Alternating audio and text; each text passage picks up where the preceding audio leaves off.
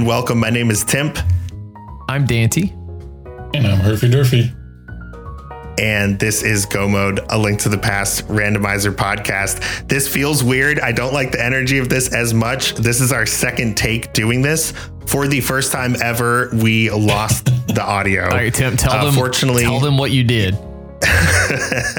so we were about three minutes in. Fortunately, it wasn't that much, or else I think my co-host probably would have killed me. Uh, but we were about uh, three minutes in, and I had just done the intro, and I decided that I wanted to stand up and I wanted to do the the news portion of this episode in a standing position for the first time ever. And so I did that, and I moved my mic stand up. Uh, so that it's angled so that you can actually hear me up here. And I think I thought I disconnected the microphone, but uh, apparently uh, both the boys could still hear me just fine. So that wasn't the case, but the recording did seem to stop. Uh, so because of that, we we had to throw that out, and this is now our second time starting the episode. So I'm sorry to you, boys. I'm sorry that we we lost that time. I'm sorry to you, listeners, that you won't be able to hear our frankly better intro that we did a moment ago. Well, the the, but, the um, funny you know, part is on. you could have just played it off like nothing ever happened, but that's the kind of journalism we give you here at the Go Mode podcast. Completely honest right. and overly thorough. well, you know, when you don't have anything to talk about, even the most mundane occurrences become worth discussing in depth. And I think that's kind of what has happened here. And speaking of mundane occurrences, I think that's a really good segue into the first news topic. I'm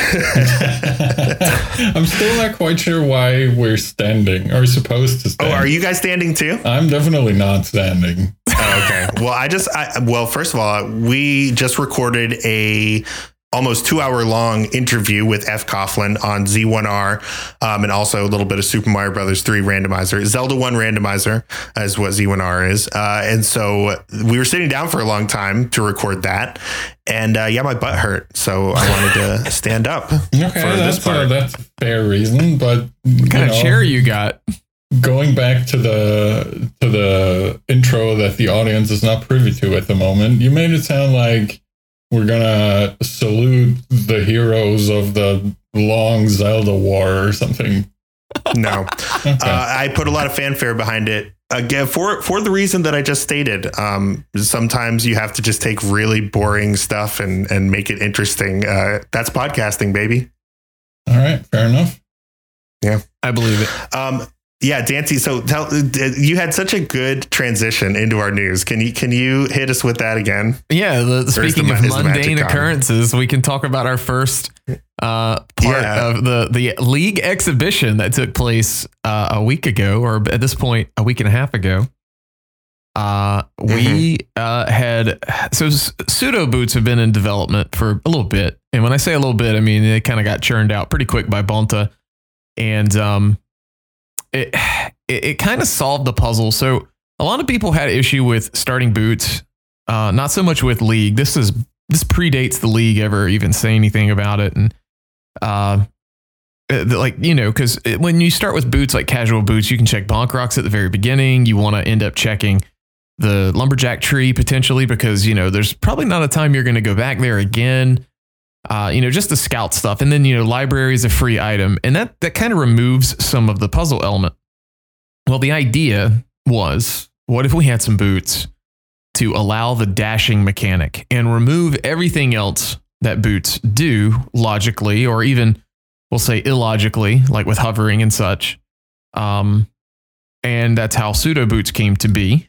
Uh, that's why the bonk animation looks phenomenal because it doesn't knock you back the full boot length because that would still, uh, you know, change the logic. So this way it kind of kept it intact, but it hadn't been raced. Like it hadn't even really, some people had kind of screwed around with it, but no one had really done a whole lot with it. And this was a really good opportunity just to kind of drum up conversation in the league Discord uh, as we are starting to approach season four and see if people like this or not. And, you know, we've got, uh, you know, we're finishing up our like voice call meetings uh, as far as the admins and mods go, and uh, for the league, and we're trying to get everything finalized. We want to make this as enjoyable uh, of an experience for everybody that likes boots. No, I'm kidding. Uh, that's what everybody thinks, though. but we wanted to at least say this was given a fair shot. Like we wanted to try it out. So we announced it and we got like these like tinfoil hat conspiracy theories that we were trying to inject boots into the world. I guess the fact that we did quick swap with Dunka in that ladder season last time, last mm-hmm. fall, worked so well. They thought we were changing the scope of Rando. And if we do kind of like with that, so be it. Like that's, I think that was an overall positive change. Yeah. Um, I don't think that we are I don't know if people actually think this, but I really felt like people thought we were just these, I don't know, tyrants that were just like, this is how Rando's going to be now, which is definitely not the case. Uh, it was more of a, let's just see how this goes. And it, it, it was met with some, you know, some opinions changed. They were like, this isn't so bad. You know, it takes a little getting used to. And then there were just some that were way out in left field that just, mm-hmm. I felt mm-hmm. like thought we were really trying to have an agenda. And I, I, I mean, I'm sorry we gave that you know impression, but we were we weren't. it was like let's just try this out. Let's you know an SG daily. You know nothing against the SG dailies, but you know there's not really going to be a ton of people doing those um, unless there's like a ton of announcements about hey we're doing this very specific mode. So we figured yeah. to drum up some league hype, uh, let's do that and that's that's honestly all it was. And uh, I don't even know if we're gonna do anything with these or not. I, I honestly still haven't finalized my opinion. I was out of town last week on Saturday, so I missed the first two races, and then I was busy all day Sunday. So uh, we'll discuss it. We'll figure out how we're going to do things and see if we can make the best kind of league for everybody. I guess that's probably the from the admin perspective, the whole pseudo boots thing that how that came to be and you know what we're we're doing. But I, I I will say that a lot of people enjoy like especially with some of those cross key seats they were long. Like these are one of those ones where it was like a breadcrumb trail like almost the entire time. And everybody w- ended up last locationing one piece after the next. So uh the boots i think really did aid in that considering most of the times we're still around the two and a half hour mark. Mm-hmm. it's yeah it's really interesting. So to to kind of summarize all of this uh this it was discovered that it was possible to create this mode where boots are uh, still a part. They're still in the world, and you can find them, and they have the same logical, um, you know, consequences in terms of opening certain walls and bonking, you know, off like library shelf and torches and things like that. But you can still you can still run around the world um, before you actually collect that boots item which obviously is great because now everything is faster. You get everywhere you're trying to go a lot faster, and uh, the seeds take less time. Um, but since it was rolled out the way that it was uh, in association with the league, it had this weird. And I'll admit to even thinking this for a second too. When I saw the announcement about you know, coming from league about pseudo boots, at like what my mind immediately jumped to was like, it's going to be a pseudo boots season. Every single mode is going to be pseudo boots now, you know, before anyone had even played it. And then I actually read it and was like, oh, it's just an exhibition. We don't even know for sure if they're using it or not. They just happen to be using this platform to announce it. Um, so uh, there was definitely some sensationalism, like you're saying, I, that I could detect in the community of people like really getting bent out of shape about this. Um, so kind of putting that aside, I just want to talk about, uh, you know, the kind of the other thing that you mentioned, which is like this is a this could be potentially kind of a big change to the game. And let's say that we do try it and it gets adopted and people love it and it kind of becomes the new quick swap where like it's kind of big it's like the default. Like most people have pseudo boots on, it becomes the community standard and accepted. Um, do you think that's possible? I guess let's start there. I think it could be a fracturing thing for the community. There, there's more varying opinions on this right now than there were with QuickSwap. Um, QuickSwap, I feel like, had a very small uh, hatred. I guess we'll say like yeah, a small there was subset. there wasn't a lot of opponents, yeah, to it. The the thing is, and and people say, well, if you look in the the league Discord, everybody seemed to hate pseudo boots, and I don't really think that's the case. I think everyone who hated it ran their mouth, which is fine. You're entitled entirely to do that. As long as you're, you know, everybody kind of stayed within the league guidelines as far as like, you know, not attacking anybody else. So, you know, let them let them have the the day there. Uh I think most people who were kind of like me, uh, looking at it from the player perspective, I would like to see how they function. Uh, I don't want to have an opinion until I've tried it. And I've only played through one seed with pseudo boots so far. And it was, it was fun. It felt like starting boots with a different logic puzzle. I enjoy starting boots.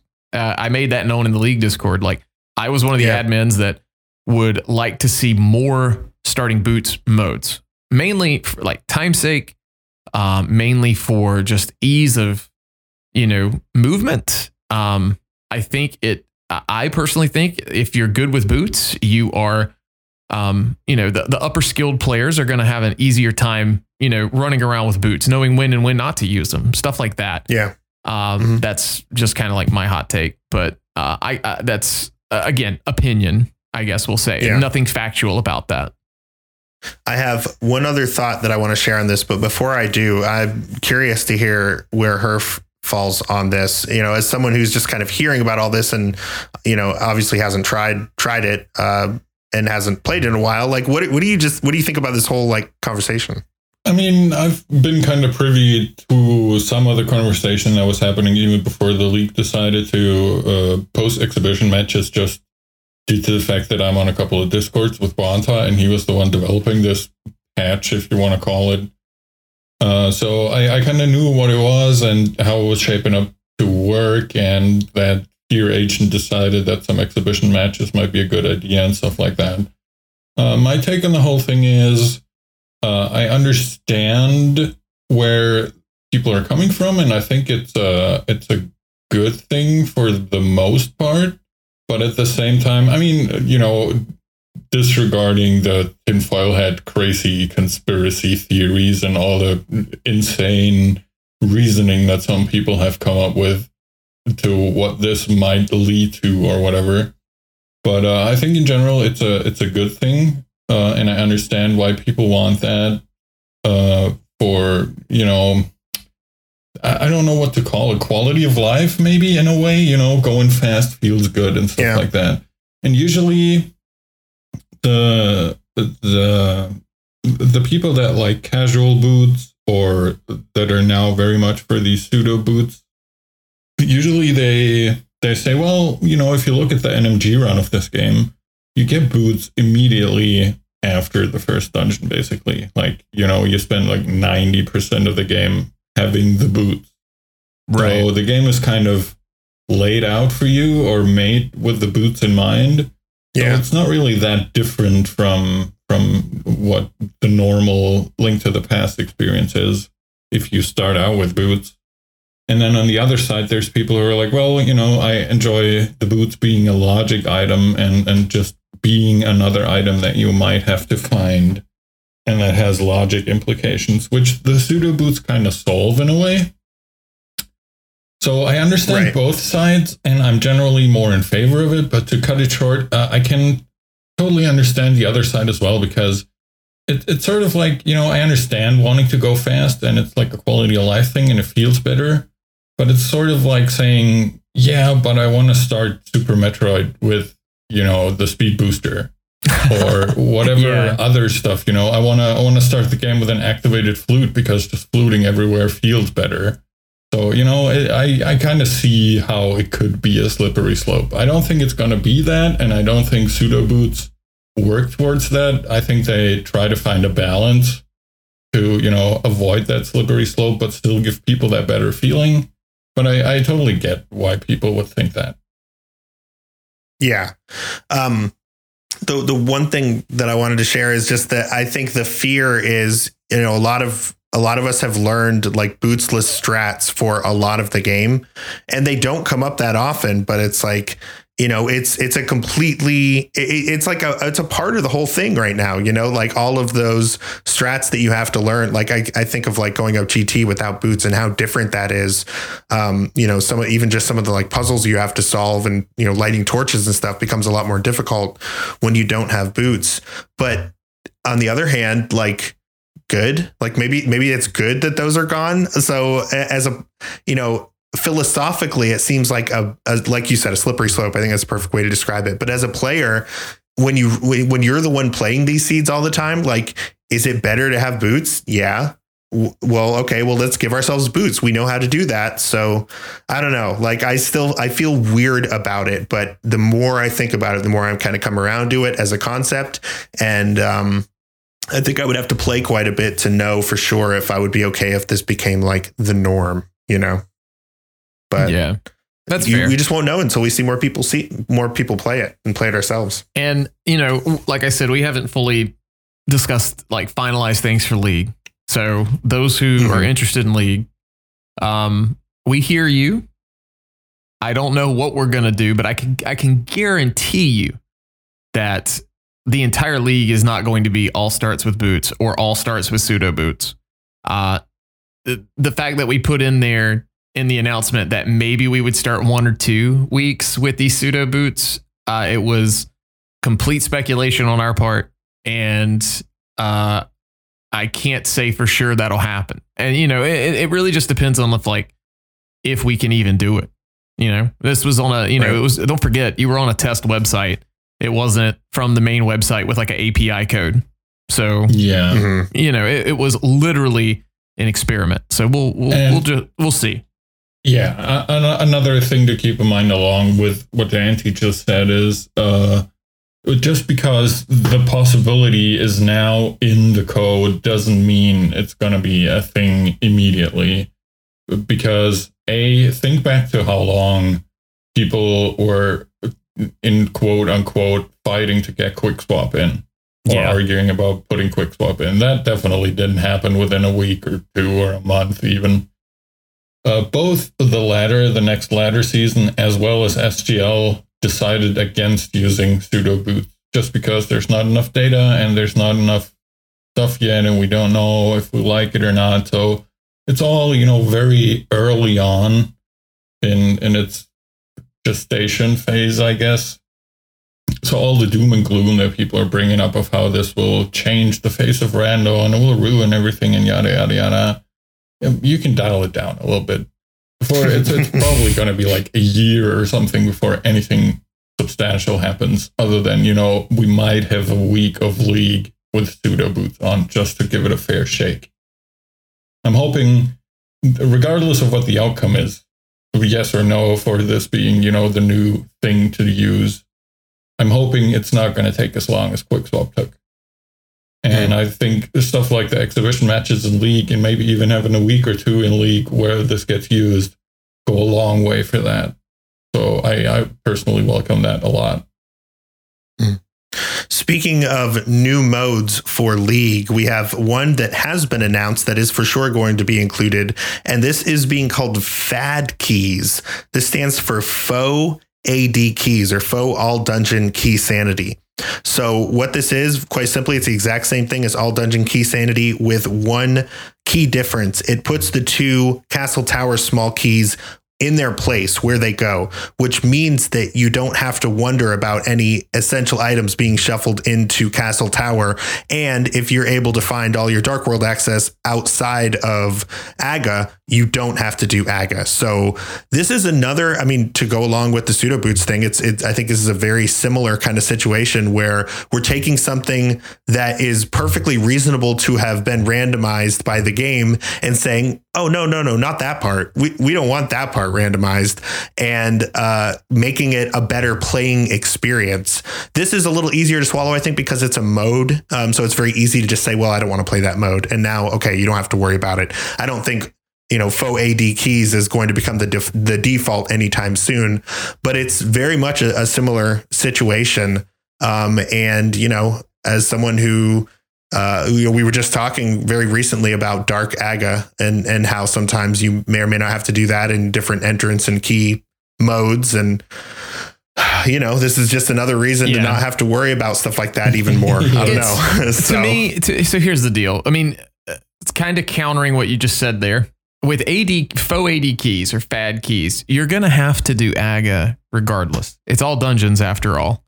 Um, one of the least fun scenarios to be in in a competitive match in AD keys uh, is where's my last castle tower small, or or in fact, where are both of my castle tower smalls uh, heading into GT or heading up the climb in GT?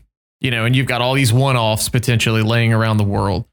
and uh, it may be fun for Twitch chat. It's not fun for the runners. Uh, and hmm. I don't think we're ever going to get my mode of AAD, which is almost all dungeons where you can just skip Castle Tower.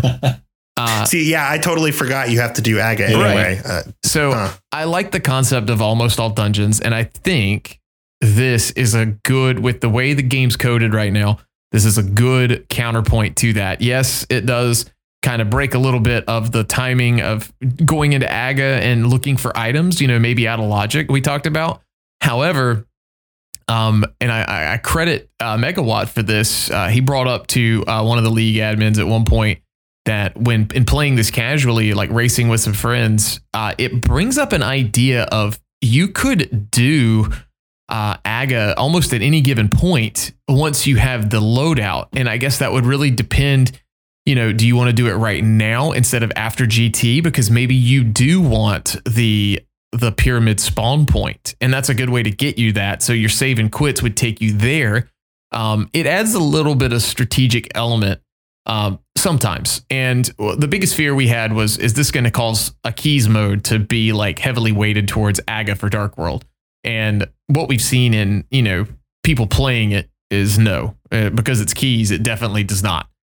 Um, you know, uh, and it doesn't start with a sword, so it kind of makes it a little a little more balanced that way. But but yeah, like we're we're definitely dead set on that. That's going to replace AD keys. Uh, so you're still getting your AD keys, but with a little bit of F on top of it. And I, I, I joked when we talked about calling it FAD keys that we were just going to call it Fear Agent keys. Uh, you know, because he was like, let's just put the keys vanilla, and then here we are.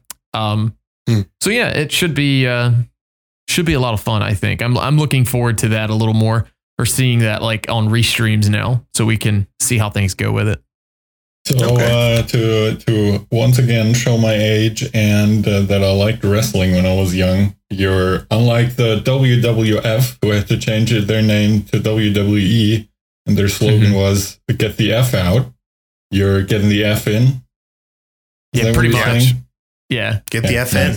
Get the F in. All right uh, to to actually contribute something.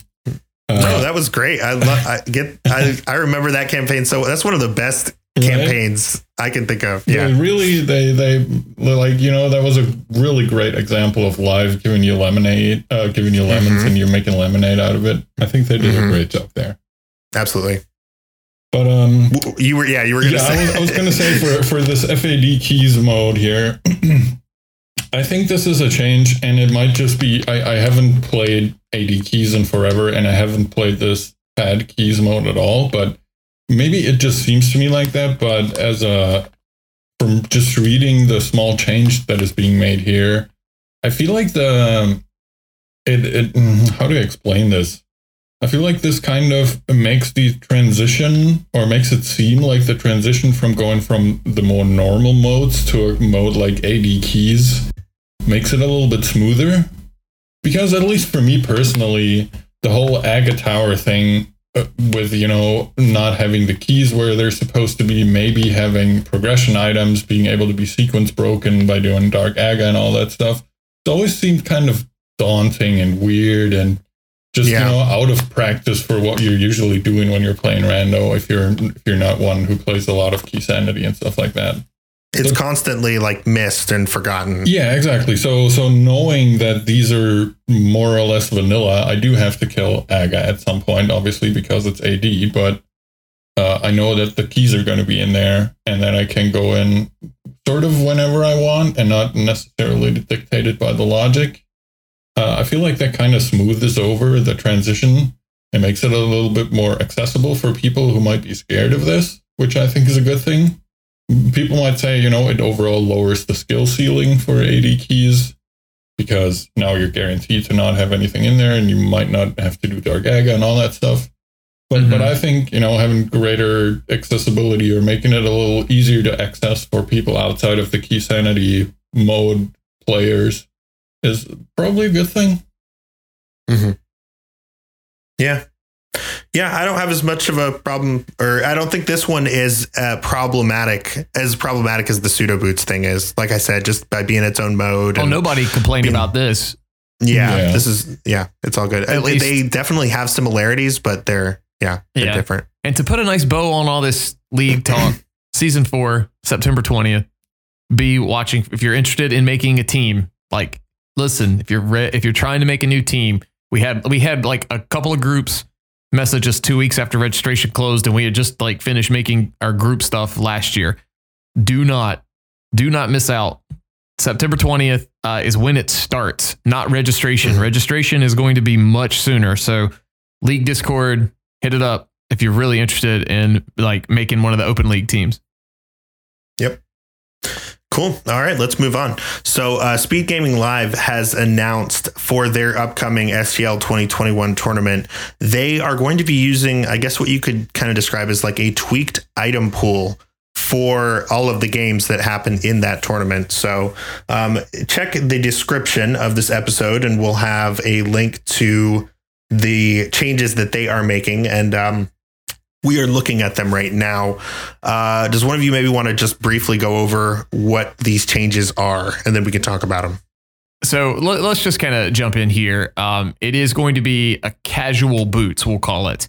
Um, however, it is going to have some caveats. This might be, I'm going to say might, uh, kind of be the new competitive hard mode, we'll call it uh, is right, kind of. Me, hang on, before you get into this, I just remembered. I'm very sorry, but I, I thought this was funny because uh, as you're talking about what this mode is, uh, the the Google document that we're using for the SGL staff that has all the information in it, what all the tournaments are, and who's responsible, and who the community contacts are, and everything. Mm-hmm. The ALTTPR mm-hmm. one says category casual boots, comma with a modified item pool mimicking hard pool in brackets Synack, make this.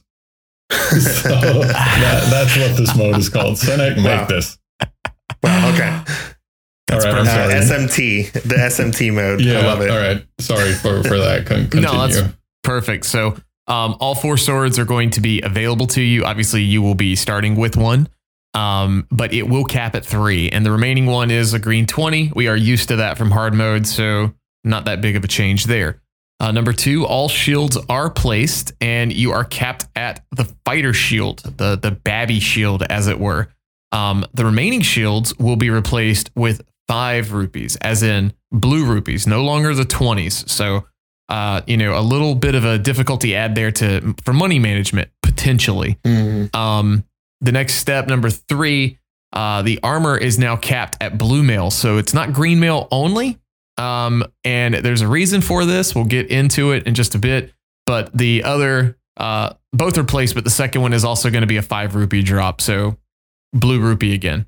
Um, number four, this is a little different here, but all four bottles are placed, but they're going to cap at two. Again, the remaining two will be replaced with five rupees. Um, the remaining two bottles are always empty. You will never get a fairy in it. You will never find a blue potion in it, even a green potion. Uh, not even a bee that you can sell, just empty. So this is kind of mimicking um, what the SMZ3 community does for theirs. Like if you find bottles in SMZ3, you never have anything in it. Uh, and I do think this adds a little bit of difficulty. I do like, uh, you know, the, the counter of this is I do like that there's a potential for um, some management of your uh, resources when you mm-hmm. find something with you know something within your bottle, but having nothing kind of keeps it the difficulty level up. We'll say. Um, we are for the next step, Temp. We're going back to the island. What?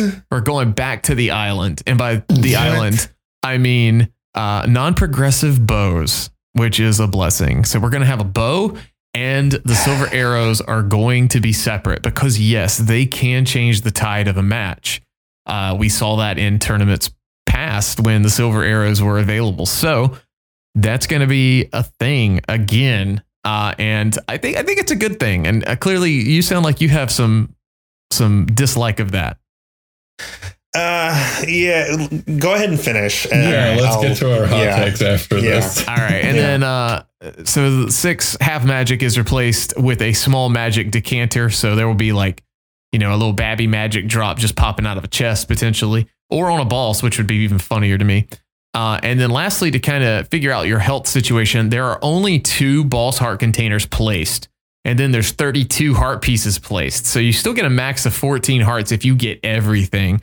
But this is kind of why I think the blue mail has been added in uh, instead of just green mail because there's a very, very high chance you are going to be probably sub 10 hearts if you get a nice quick seed, so to speak. Uh, you know, and maybe even less than that. So it's going to add some levels of difficulty. Um, so it's this is the new tweaked hard mode, we'll call it. I think this last item has the biggest potential to still be changed, but we, we can talk about that once we all go through our thoughts about this, I guess. Yeah, it's uh yeah. and keep keep this in mind. This is this is the very important part. If you didn't listen to anything before you start getting your keyboards ready, this is the part to listen to. This is not finalized. This is a draft setting. Completely yes. draft setting. It'll be finalized soon, but this is publicly available. So, yes, you can go play test this out, stuff like that. Uh, I think that whenever this is finalized, I think Duncan made an announcement about this on ladder. Is that you right? You are thinking correctly. We are including that as one of our modes in the next season. And uh, I think the, the current draft settings are also already on Astrobot with like a, a pre-made thing. So you can just get him to make you a seed with exactly these settings and just play test to your heart's content and then give your feedback. Hmm. Um, okay. So I've I've been standing for over 30 minutes now, so I'm feeling a little ornery. So we'll take all of this with a grain of salt. Also, uh, I I just want to start by saying that I don't plan on playing in SGL 2021. All right, moving so on. This, no. yeah, exactly. this does not affect me. My opinion matters for absolutely nothing.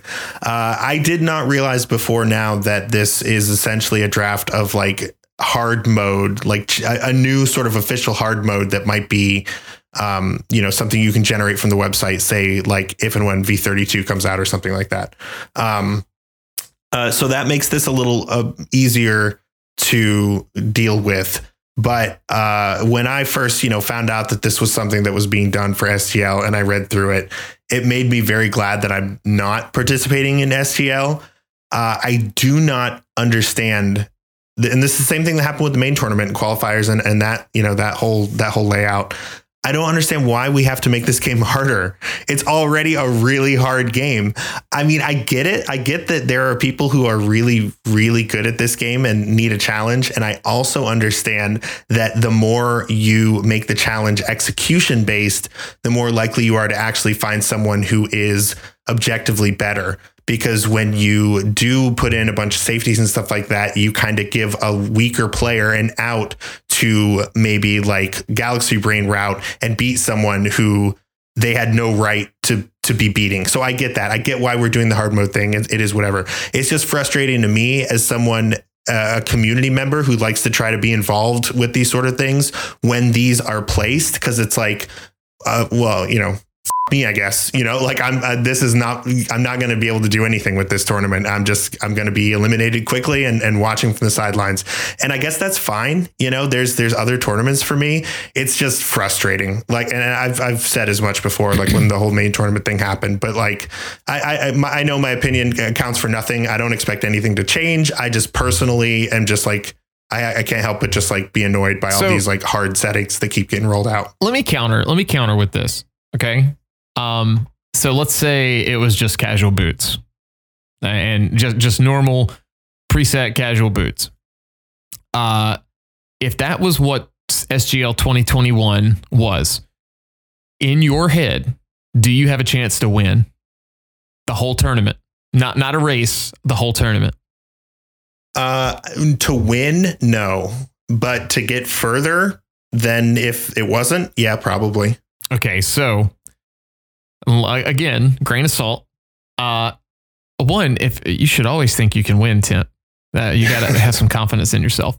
But okay. two, that, that, that was a setup question. But two, it, it's kind of like it's not that we don't want John Doe appearing and luck sacking their way to finals, you know, or a top eight to, you know, potentially get a payout in a money tournament since this is a money tournament. But mm-hmm. it's just the thought behind all this is how can we get the most competitive yet fun to watch for the viewer with some definite opportunity for like v- variety uh, in their routing and also, you know, outcome. You know, like somebody skips a couple things and it pans out for them. Like you still get that with this.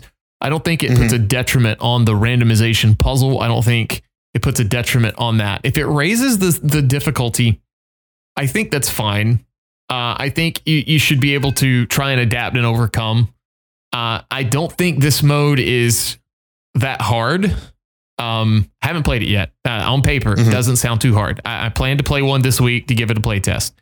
Uh, so that that that's also a grain of salt. Me saying I don't think it's that hard. I also didn't think hard mode was that hard. You know, like just the what well, we used in the main tournament.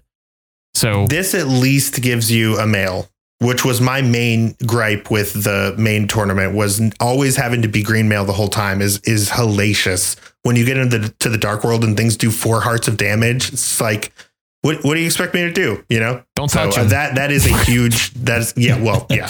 I know what you expect. Easier said than yeah. done. Easier said than exactly. done. Like I mean, exactly. You know, I I took my fair share of deaths. I, I will say that like death warping with green mail is so much nicer.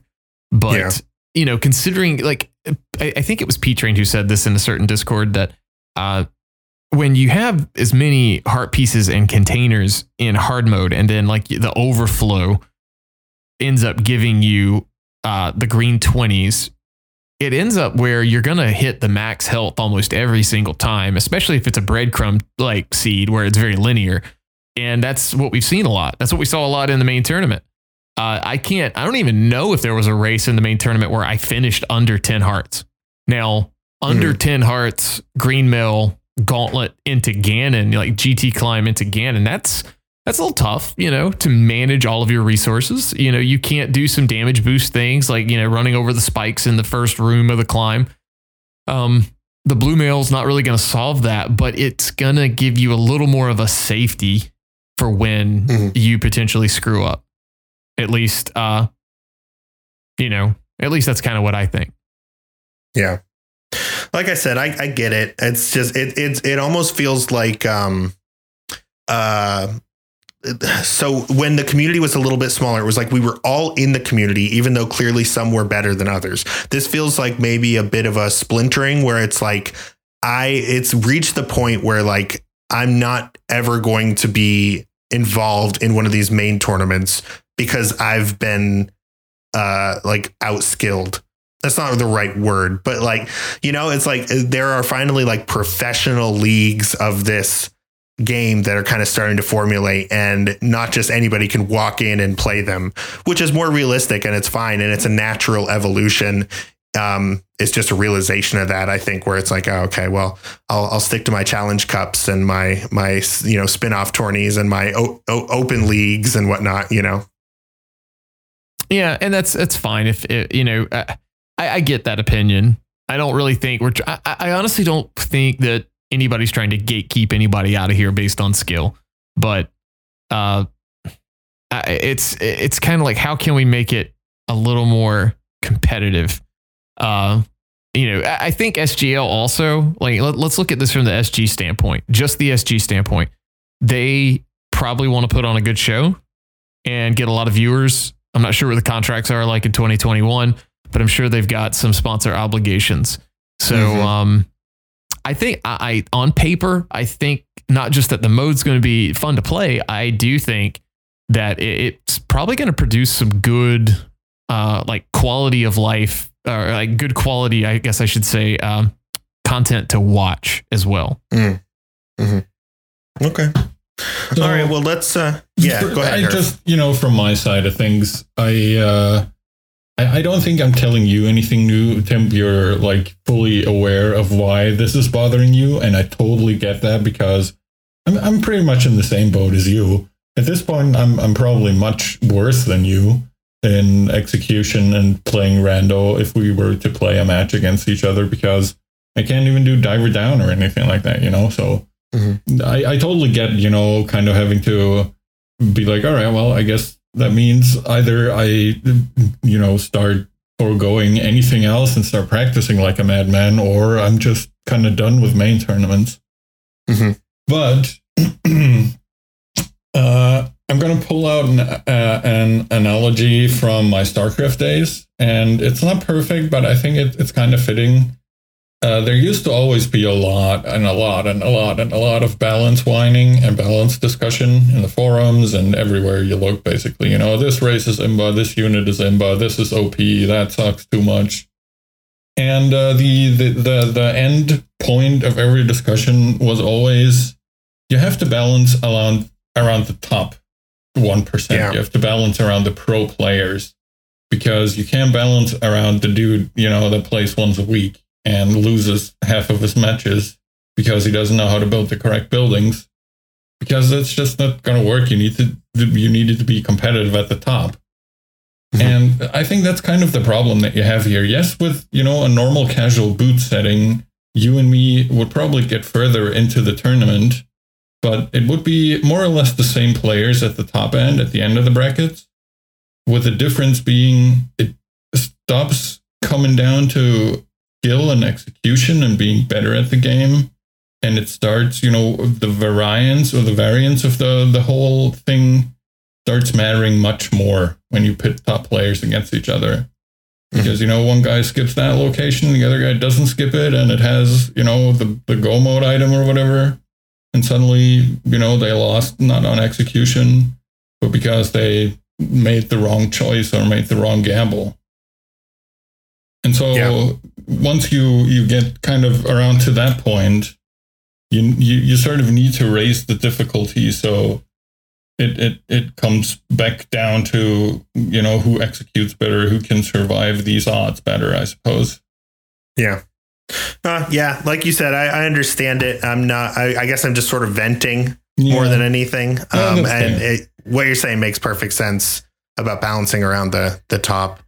Um, I mean, at the end of the day, I do want I I want a good, fair competition with exciting matches, and I want the person who seems to have the highest summation of skill to win. Mm-hmm. Um, you know, but I also want to see a few upsets as well. So, I, and I, I am confident that's gonna they'll get that. I, but I, I I think they would get that even with the normal item pool. So that, but that's that's me. Yeah, I mean, it, you're not wrong, and I, I think this is similar to let's backtrack the the FAD keys, the pseudo boots. I think it's a mm-hmm. nice experiment, and um, you know, anything to see what we can do. Like, you know, we may get through this and say, man, that stuff that sucked. Like, you know, and it may just be yeah. that's kind of cool. Let's look at that for another tournament down the line.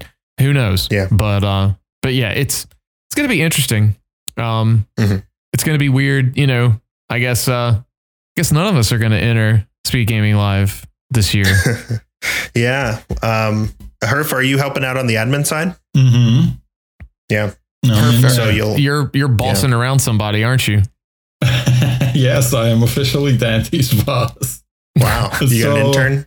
I'm the primary tournament manager. So we had a, a voice call meeting just to quickly explain a little bit what what this is all about. Uh, we had a staff voice call meeting on Thursday. Uh, it was like Fiesel and Synack and Clifford and Miss Metroid and all the other SG staff. And uh, we were talking about all the tournaments and what was going on and so on and so forth.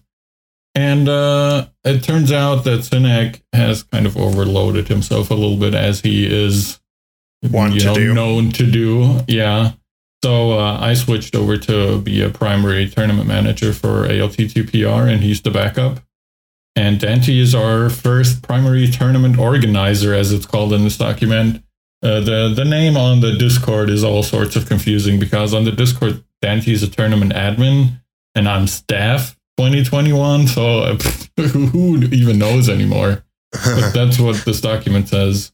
Wait, so so you you're you're an admin and Dante's doing something. Can I have a job? I mean, we could maybe. I don't you can know. get a green name. Me, I want something to do. You want a green name?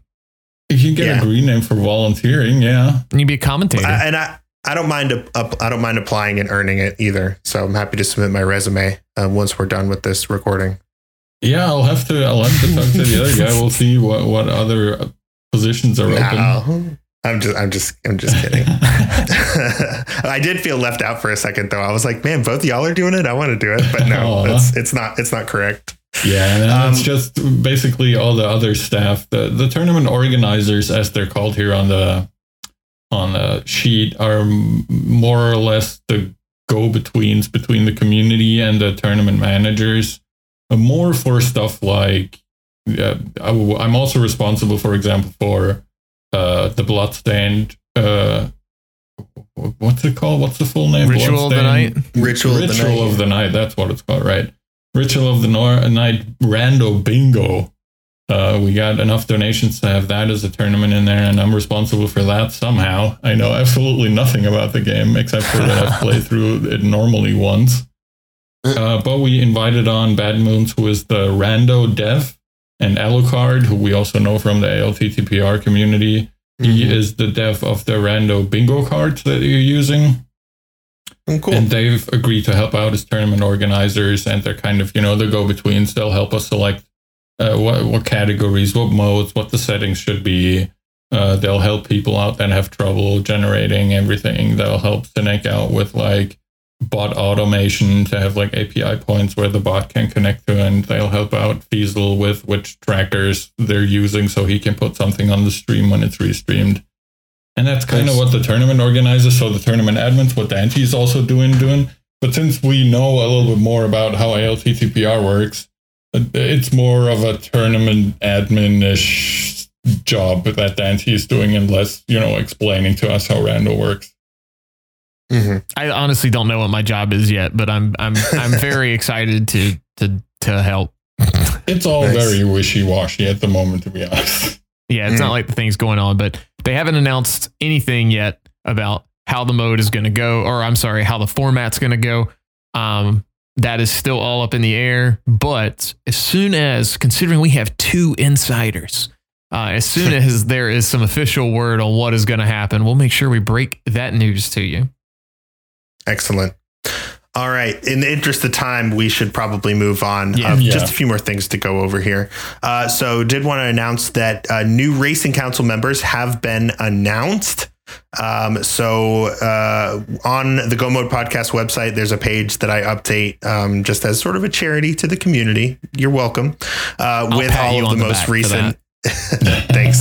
Uh, I just update it with who's on Racing Council, who used to be on it, links to their Twitch pages and whatnot. Uh, so that is updated. We'll put a link to that in the description. Um, do you, Dante, since you're on the Racing Council and a leader, would you like to let us know um, who has stepped down and who has stepped up for the Racing Council? Yeah. Um, well, uh, your I was going to use your website since I didn't have it pulled up, and that way I didn't miss any names. But it like completely just uh, it's sort of hard to parse the, the, the who's server, new and who's the server just decided to poop on itself. Uh, oh yeah. yeah. that happens sometimes. Um, we have a garbage website. It's 100% my fault. Oh hey, it came up. Perfect. there we go. All right. So departing from the council uh, will be Jet 082, uh, which he is one of the few that are left, I'll say, from the council's inception. We do thank Jet for all his good work. While Megawatt will be departing as well. Uh, co-leader along with um, co-leader along with me and Amerith uh, P Train will be leaving the council after three terms. Sailor Nep is departing after two terms. Uh, I'll, I'll go back and plug Megawatt was on for two terms as well. And uh, also Thalane will be departing after uh, one term. So we do thank everybody for kind of I guess what's the word? Uh, you know, doing your civil duty. I guess we'll call mm-hmm. it as a mm-hmm. racer. Um, you know, as, as, being someone who's very involved civic in the duty. Civic duty. Yeah. yeah okay. Yeah. Whatever. Perfect. Uh, civic. Yeah. I, I, have a car called a Civic. I should know that it's civic duty. Anyway. Um, but yeah, that's uh, super super exciting. Uh, the new members, uh, Krellbell, uh, has been added in as well as uh, Tedo or Tito uh, from the German community uh, So 15 from uh, the Portuguese community, very involved there. Uh, Willard J. Bradley, uh, that's a name you might know. Uh, so mm-hmm. he is in now. I think, is that all five? Am I missing one? Relkin. Relkin. Oh, yeah, one. Relkin. Uh, yeah, Relkin from also in the SGL winner of last year and league co league ad, admin with all of us. Um, Yeah, it should be it should be a good term. Uh, I'm hoping it's a good term. It, it was pretty maintenance last term 4 mm-hmm. uh, we haven't you know obviously voted on leaders yet. That is kind of ongoing. We'll see how that goes. Uh, who wants to step up and try to volunteer their their time even more so? And um, yeah, well, that's basically it. Beautiful. All right, yeah. Uh, good luck and Godspeed to Racing Council Term Five. Uh, may your gavels be guided by logic and reason. Yeah, is that, that is was, that is that anything? Yeah, I don't know what that was. okay. Yeah. All right, moving on. So, uh, as we have been reporting to you uh, each episode, there are some community tournaments that are going on right now. We're just going to briefly uh, check into each of these. First, we have the pilot spoiler. Dante, how's that going? Uh, we finished our groups. Uh, Lilithan and I, we finished five and one. I think I might, depending on how Tusi and Will goes against everybody else with their remaining matches, if they finish five and one for seeding, we might have to play a tiebreaker. I'm not 100% sure because we split with them. And um, other than that, I'm looking forward to waiting for brackets. I think we're guaranteed to move on to the bracket at that point. So uh, I think everybody's everybody playing it's having a lot of fun. Awesome. All right, and then we have Cross Keys, which is uh, they just finished week five. It looks like uh, round five, I should say. So we've got um, three more rounds to go, and then brackets. So they're they're well into the thick of it. We'll, we'll come back to them. And then we have HMG, which is actually winding up to its final match here. Uh, as of the date of this recording, oh no, get out of here, advertisement. Okay, so uh, we do know one finalist, PRD Wong. Um, they will be going up against either Spleeby or Krithel for the HMG crown. So uh, probably next episode we'll be able to tell you who's the HMG champion. I'll be honest, Tuesday Temp might be able to do it if I'm mm. because I yeah. think if I'm looking at the schedule right, they are playing two of their three matches today, and then tomorrow is game three if they need it. And I say today and tomorrow as Saturday and Sunday. So we should know who our finalists are by this recording. Shout outs to Temp. He's going to give it to us on Tuesday. yep. I'll save you a click. It's going to be Krithel versus PRD Wong for the finals. Spleeby and OS 101 facing off for the bronze. Uh, check in the episode description. I am going to make you click for this one if you want to do the extra credit. If you want to check out the bronze match, uh, it is happening tonight, the day that this podcast comes out, or that's game two at least. Uh, and then finals, I understand, are going to be in a couple weekends. So uh, check the HMG or the ALTTPR glitch tournaments Discord and the schedule that is in the description. And uh, be sure to check those out. They should be good. There you go. No problem. All right. GMP community updates. All right. So the mentor tournament, we are in the middle of brackets now. We're in week two as this recording comes out. Uh, and I did want to just announce quickly we, uh, since we're done with the mentoring phase of the mentor tournament, uh, a huge, huge thank you to all of our mentors. We are going to do a breakdown of, um, we're going to shout out a ton of individuals, give some stats, um, you know, of, of all the people who stepped up and helped. But the number one MVP mentor for uh, season three of the mentor tournament is Leoria, Leoria of Light. Uh, she mentored 21 games, which was the most of anyone. Uh, so huge, huge shout outs and, and thank you and congratulations to her. And uh, we've already let her know she is going to come on the show in a couple of episodes. Basically, we've, we've got uh, part two of our discussion with F. Coughlin coming in the next episode. And then the one after that, uh, the tournament will be wrapped up. We'll have Leoria on uh, to share some thoughts. And we'll probably also have our, our tournament uh, gold, gold bracket winner on as well at that time. So uh, look forward to all of that. Uh, I know I definitely am. It's been going great so far. You know, we've we've had a couple small challenges that we've dealt with. I think pretty efficiently. Seems like most people are having a lot of fun, learning a whole lot. Um, yeah, it's just it's been great. So really, really couldn't couldn't ask for more with the mentor tournament this year. Oh yeah. Uh, Biweekly Seed, we kind of messed up and we did retro last episode. And then this episode, we talked about retro extensively with F. Coughlin. So it would have been perfect to do in this episode, but there's no way in hell we're doing two retros in a row. That's that's illegal. We'll go to jail if we do that. We could so, do, uh, since he talked about that and liking that much better than the standard retro, we could do a retrance seed. Retrance? Sure. Okay. That could yeah, be you know what, honestly. You yeah. your time to shine. Your time to play entrance mode. This is what's going to get you into retro. This is it. Uh, were you saying me or were oh, you talking, talking, to our listeners? I, I, I, wasn't talking to the listeners. Screw them. I want you, tip, tip underscore lowercase t, to play entrance mode. And I want okay. you to like it. I do like entrance mode. I just, if I have time for rando, I don't pick entrance usually. But okay, yeah, no, I like this. We'll do we'll do a, a retrance seed for episode 79's biweekly seed. I also just wanted to say uh I definitely want to make it nice and easy for folks to try out Z1R after hearing uh, F. Coughlin, you know, talk about it in today's episode. So, in addition to the biweekly seed of ALTTPR, we'll also try to find a way to standardize a single seed of Z1R so that folks can play that and then chat about it um, and, and, share their experiences. So, um, just check our Discord. We'll figure something out where you can you can find that seed. But I definitely want to do that.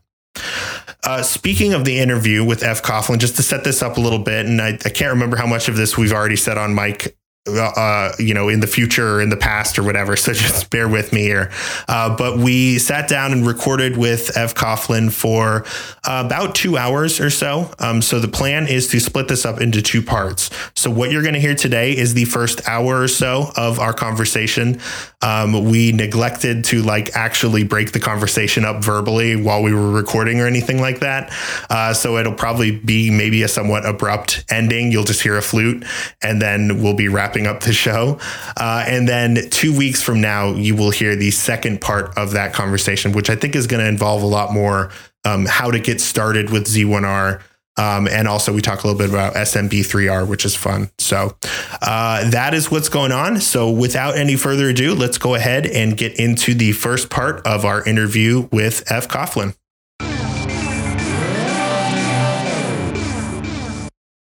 Today on the Go Mode podcast, we are pleased to be joined by F. Coughlin. F. Coughlin, say hello. Hello.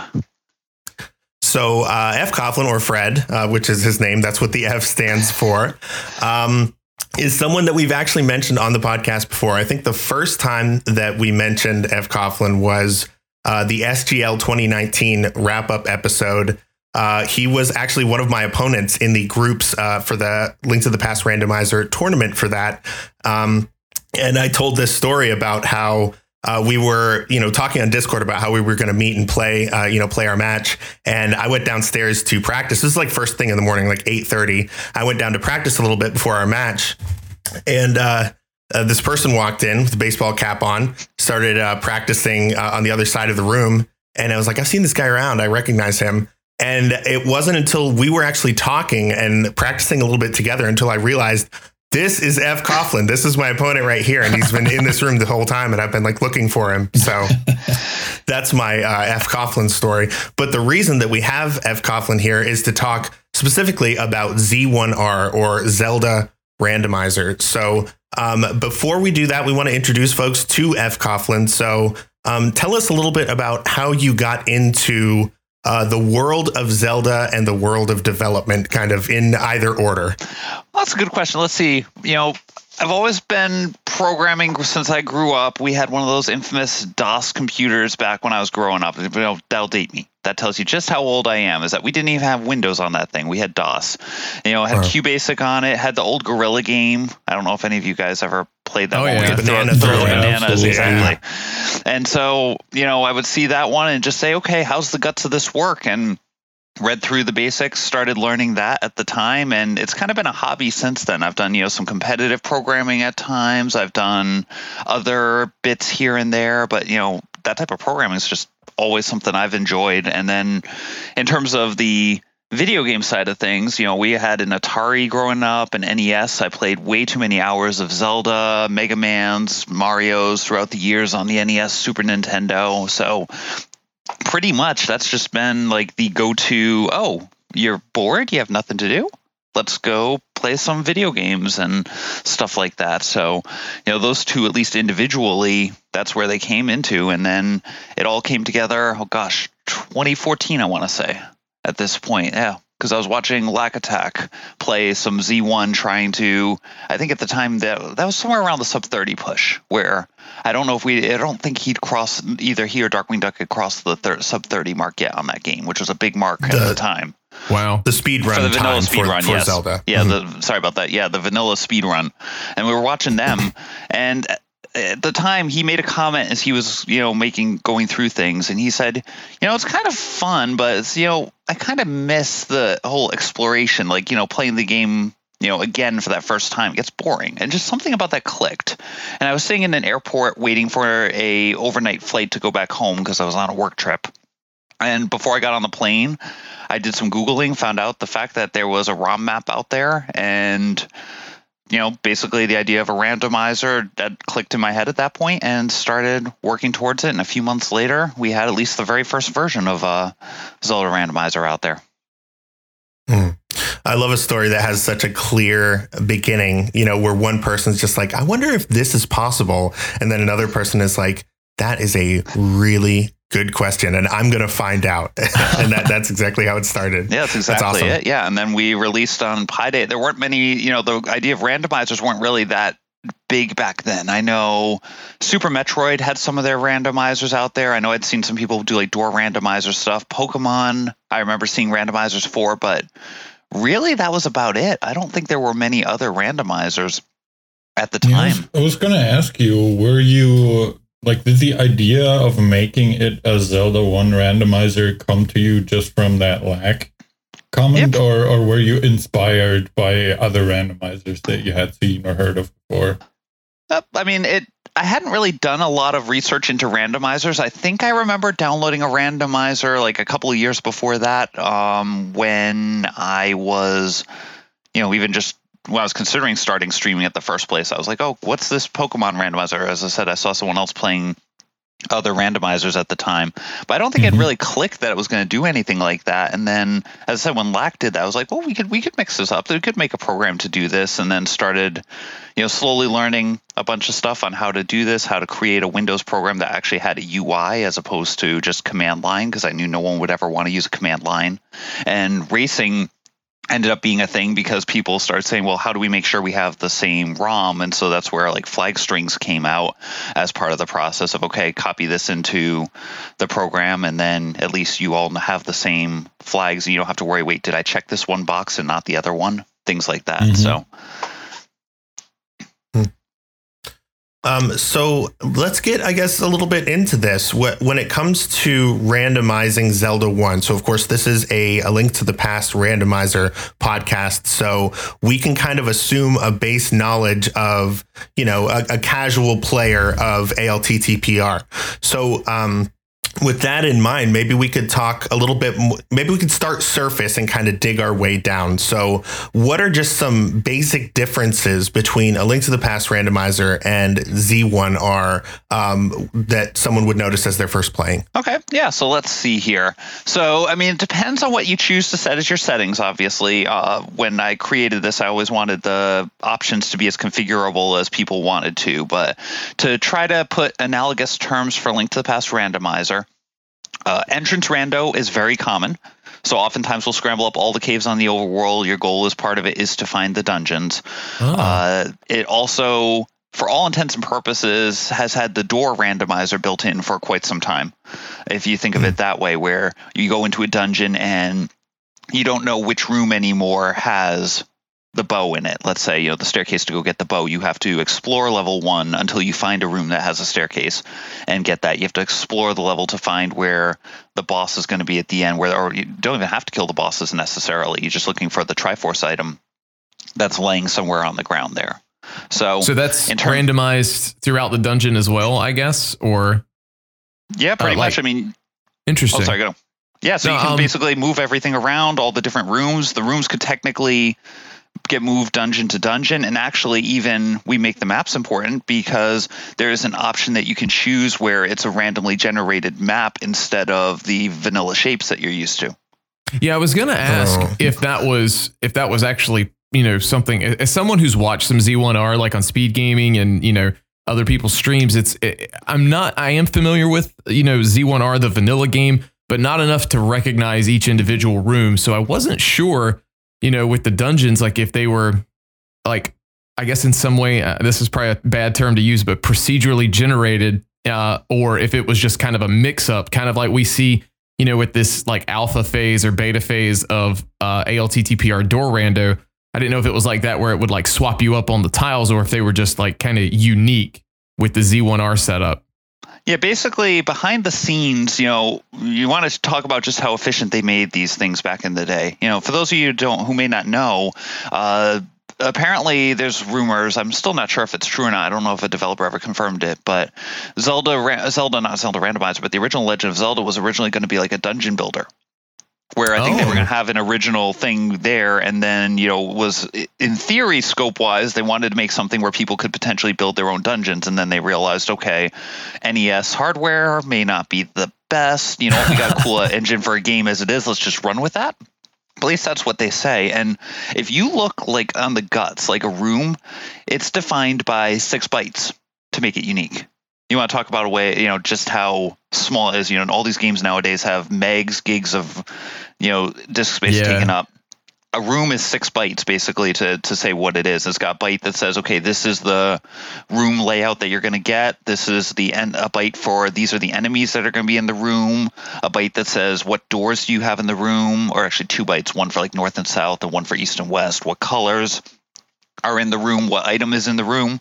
That's all within six bytes. So they made that really efficient. And so basically, it's not a case of this room originally belonged to Dungeon 5. It's just this room happens to be uh, you know this one shape and so typically what i've done is try to keep the shapes if you select like the first type of randomization, which just moves them around within the dungeon, basically just says, okay, there's one room with I, the Triforce room ID. We'll put that somewhere in the dungeon, but it could be there anywhere.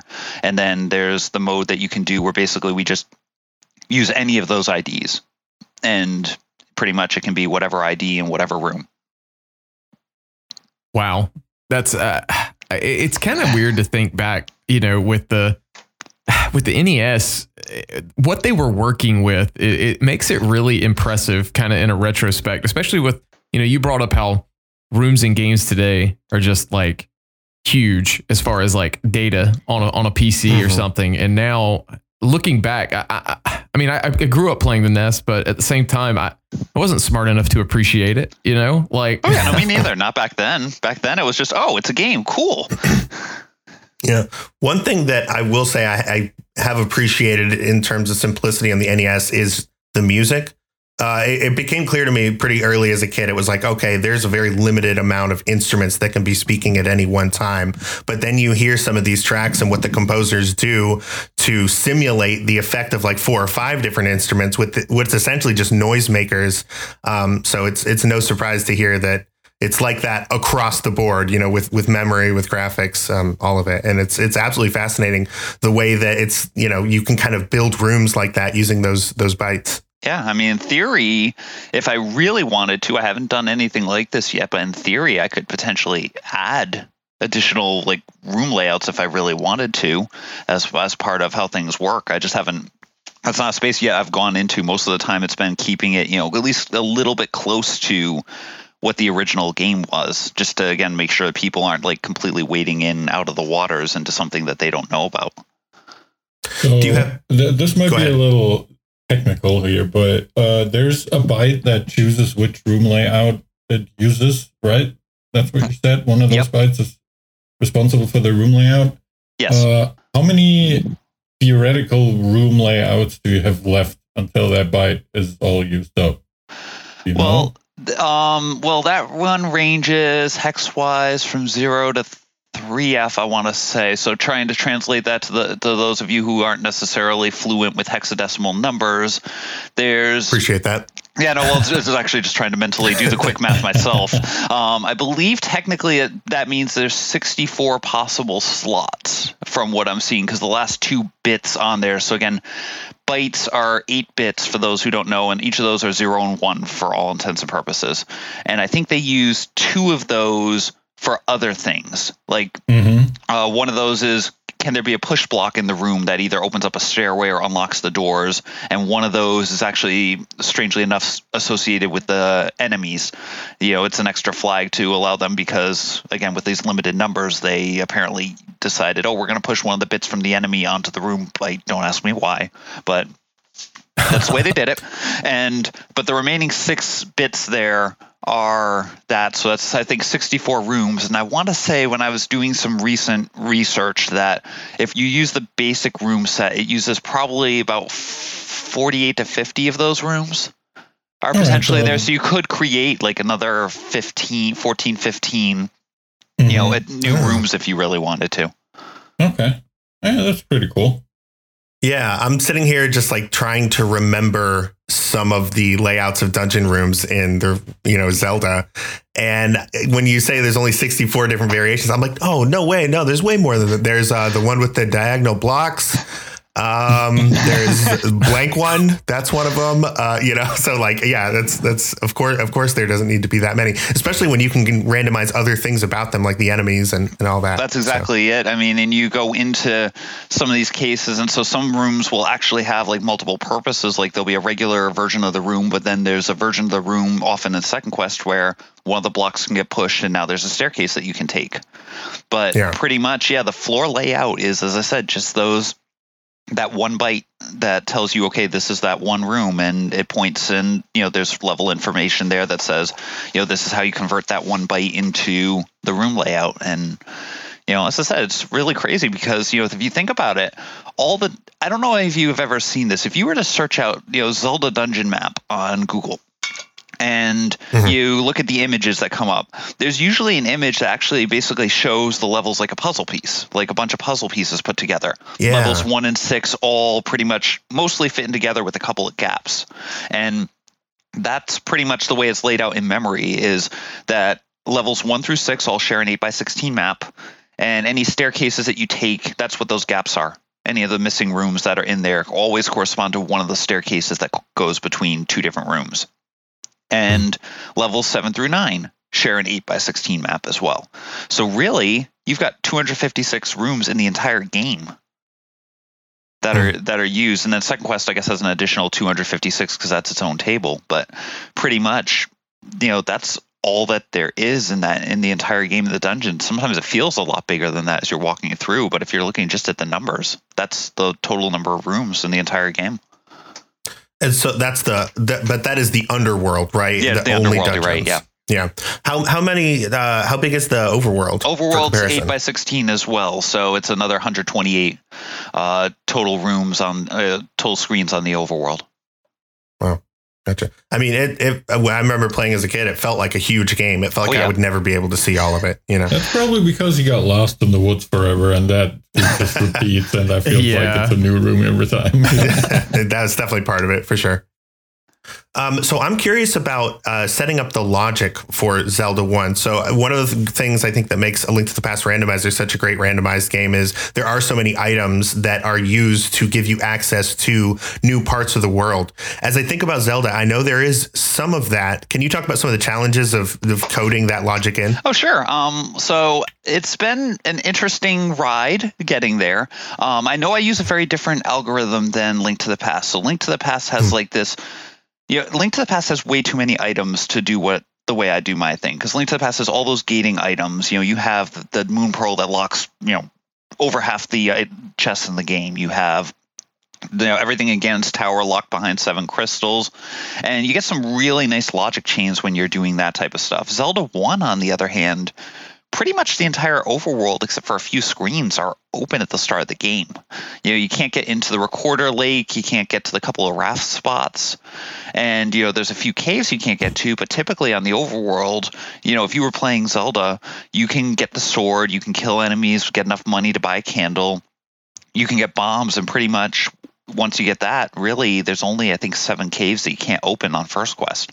So you have access very early in the game to the entire world, and you know with the randomizer, I've kind of tried to keep it that way where the levels could pretty much end up anywhere. As I said, the main gating things there's like five. I want to say five items typically that can gate things. You have the recorder, which blocks either you know a couple of recorder spots depending on whether you're playing first or second quest rules.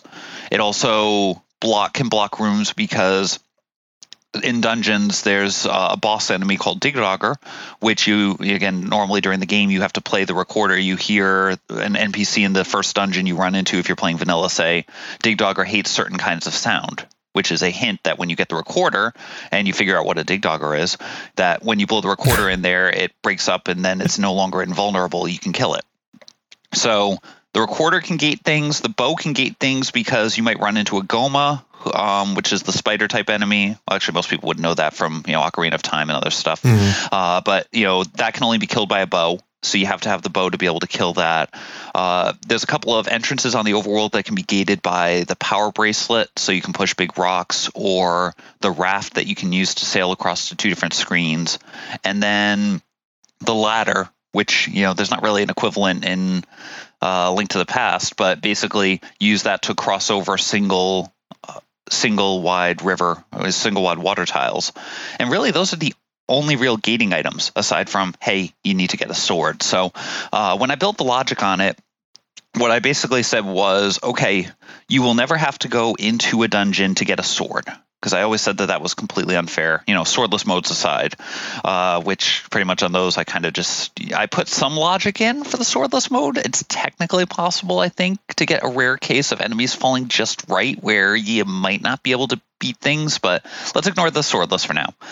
Regular mode. Oh, sorry, da- sorry about that, Dante. Yeah, I know that Dante's disappointed to uh, hear that. Well, he loves swordless. Honestly, the swordless can, you know, almost all of them can be can be beaten. It just depends on how much you're willing to farm enemies to try to build up enough money to go buy bombs and everything like that. But you know, we got a lot of similar assumptions, I guess, to Link to the Past. You know, you can you have a source of bombs on the overworld guaranteed. Uh, no matter what, as part of playing through, you can get money. Uh, you can kill enemies to get you know enough money to go buy bombs if you have to and buy candle, which then means that you can go and open up pretty much everything. And I guarantee, as part of the logic, at least for right now, that there'll always be a sword on the overworld so that way you can kill those enemies and basically do that. So it's again similar to Link to the Past. It always assumes you have infinite money and bombs, even if that means having to go pick up, you know, 10 rupees out of the well every single trip for you know enough time to farm up Zora if you had to. You know, I mean, typically I think you'd more likely to just go get thirty out of the backup blinds hut, but that also assumes that you get bombs somewhere. Um, but basically, right. once you do that. Right. You know, the entire overworld's pretty much open. You know, my first rounds of things basically tried to explicitly just say, okay, recorder can't be in uh, level seven at the time because that one's hidden under the lake. Raft can't be at level four and then start seeing well you get start to get these chain things that can happen if the rafts in level four and or rather the rafts in level seven and the recorders in level four. So the explicit case just kind of got tossed out the window. So basically what i do now is once i placed all the items i basically run like almost like a mini simulator. It says okay you're at the start of a level. What can you get to? Can you get to the, these items? And if you can add them to your inventory. If you can't then okay, we think about that till later. And let's go see if our items that we have now can get us more items. And sanity gets checked if you can achieve every item in the game and at least enter every room of the game. Especially when you're moving around all the different rooms in the uh, in the dungeons or creating those you know as we said the procedurally generated dungeons for all intents and purposes. Uh, i just make sure you can get into every room in the game and that you can uh, get every item in the game. And theoretically so far, that's been pretty good at making sure that most of the time it's not unbeatable. I'm sorry, earlier, did you say that sanity is checked? That's what I call it. I don't know if uh, how true sanity I, I, I was like, is. I must have misheard that, but that is hilarious. What is what does that mean? Uh, that's just the term I use for you know as a sanity check to make sure that the game's actually beatable. As I said, it's just kind of the terminology I've used throughout the years for that. So the hope is just simply, here's your game. You know, can is there a logic essentially it's a logical pa- checking to see if there's a logical path. I know link to the past randomizer basically builds that path backwards. You start at the end of the game with everything then start placing items into the chests kind of walking backwards. I think it's like the overfied simplified version of the fill algorithm that you know link to the past uses but Link to the Past has 216 chests. If you were to just, you know, randomly drop the items into those chests randomly, you know, that's 216 factorial. We're, we're talking many lifetimes of many universes to try to figure out whether or not, you know, some to find beatable seeds within that. So, Mm-hmm. You know, Link to the Past kind of has to do that. Um, you know, has to have some logic in terms of the placement. My case, I kind of just drop them into the box and then see is this beatable or not. And if it's not, pick them back up and try dropping them again.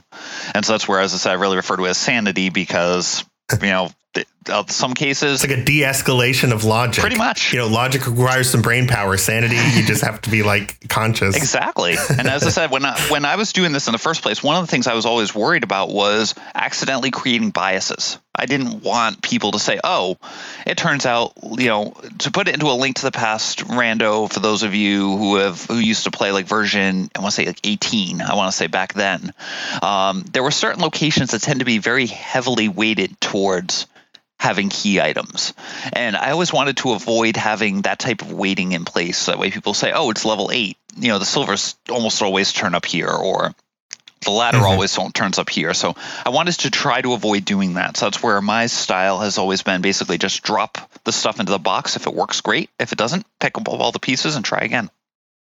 Hmm that's i think that's a great philosophy because that really is the fun of a link to the past is the wide uh, array of different kinds of items you can get at the be- very beginning of the game. You know you can get a seed where you get three swords all of a sudden but you never see the mirror. And that's just weird you know? So that's that's definitely a good i think guiding principle when you're when you're working on this. Oh, that's awesome. gosh. I was gonna say you mentioning that three swords there was a uh, it was a cross key or mystery seed, I want to say, uh, that I was playing a couple of weeks, uh, a couple of days ago on ladder, where my opponent had tempered sword under the one minute mark.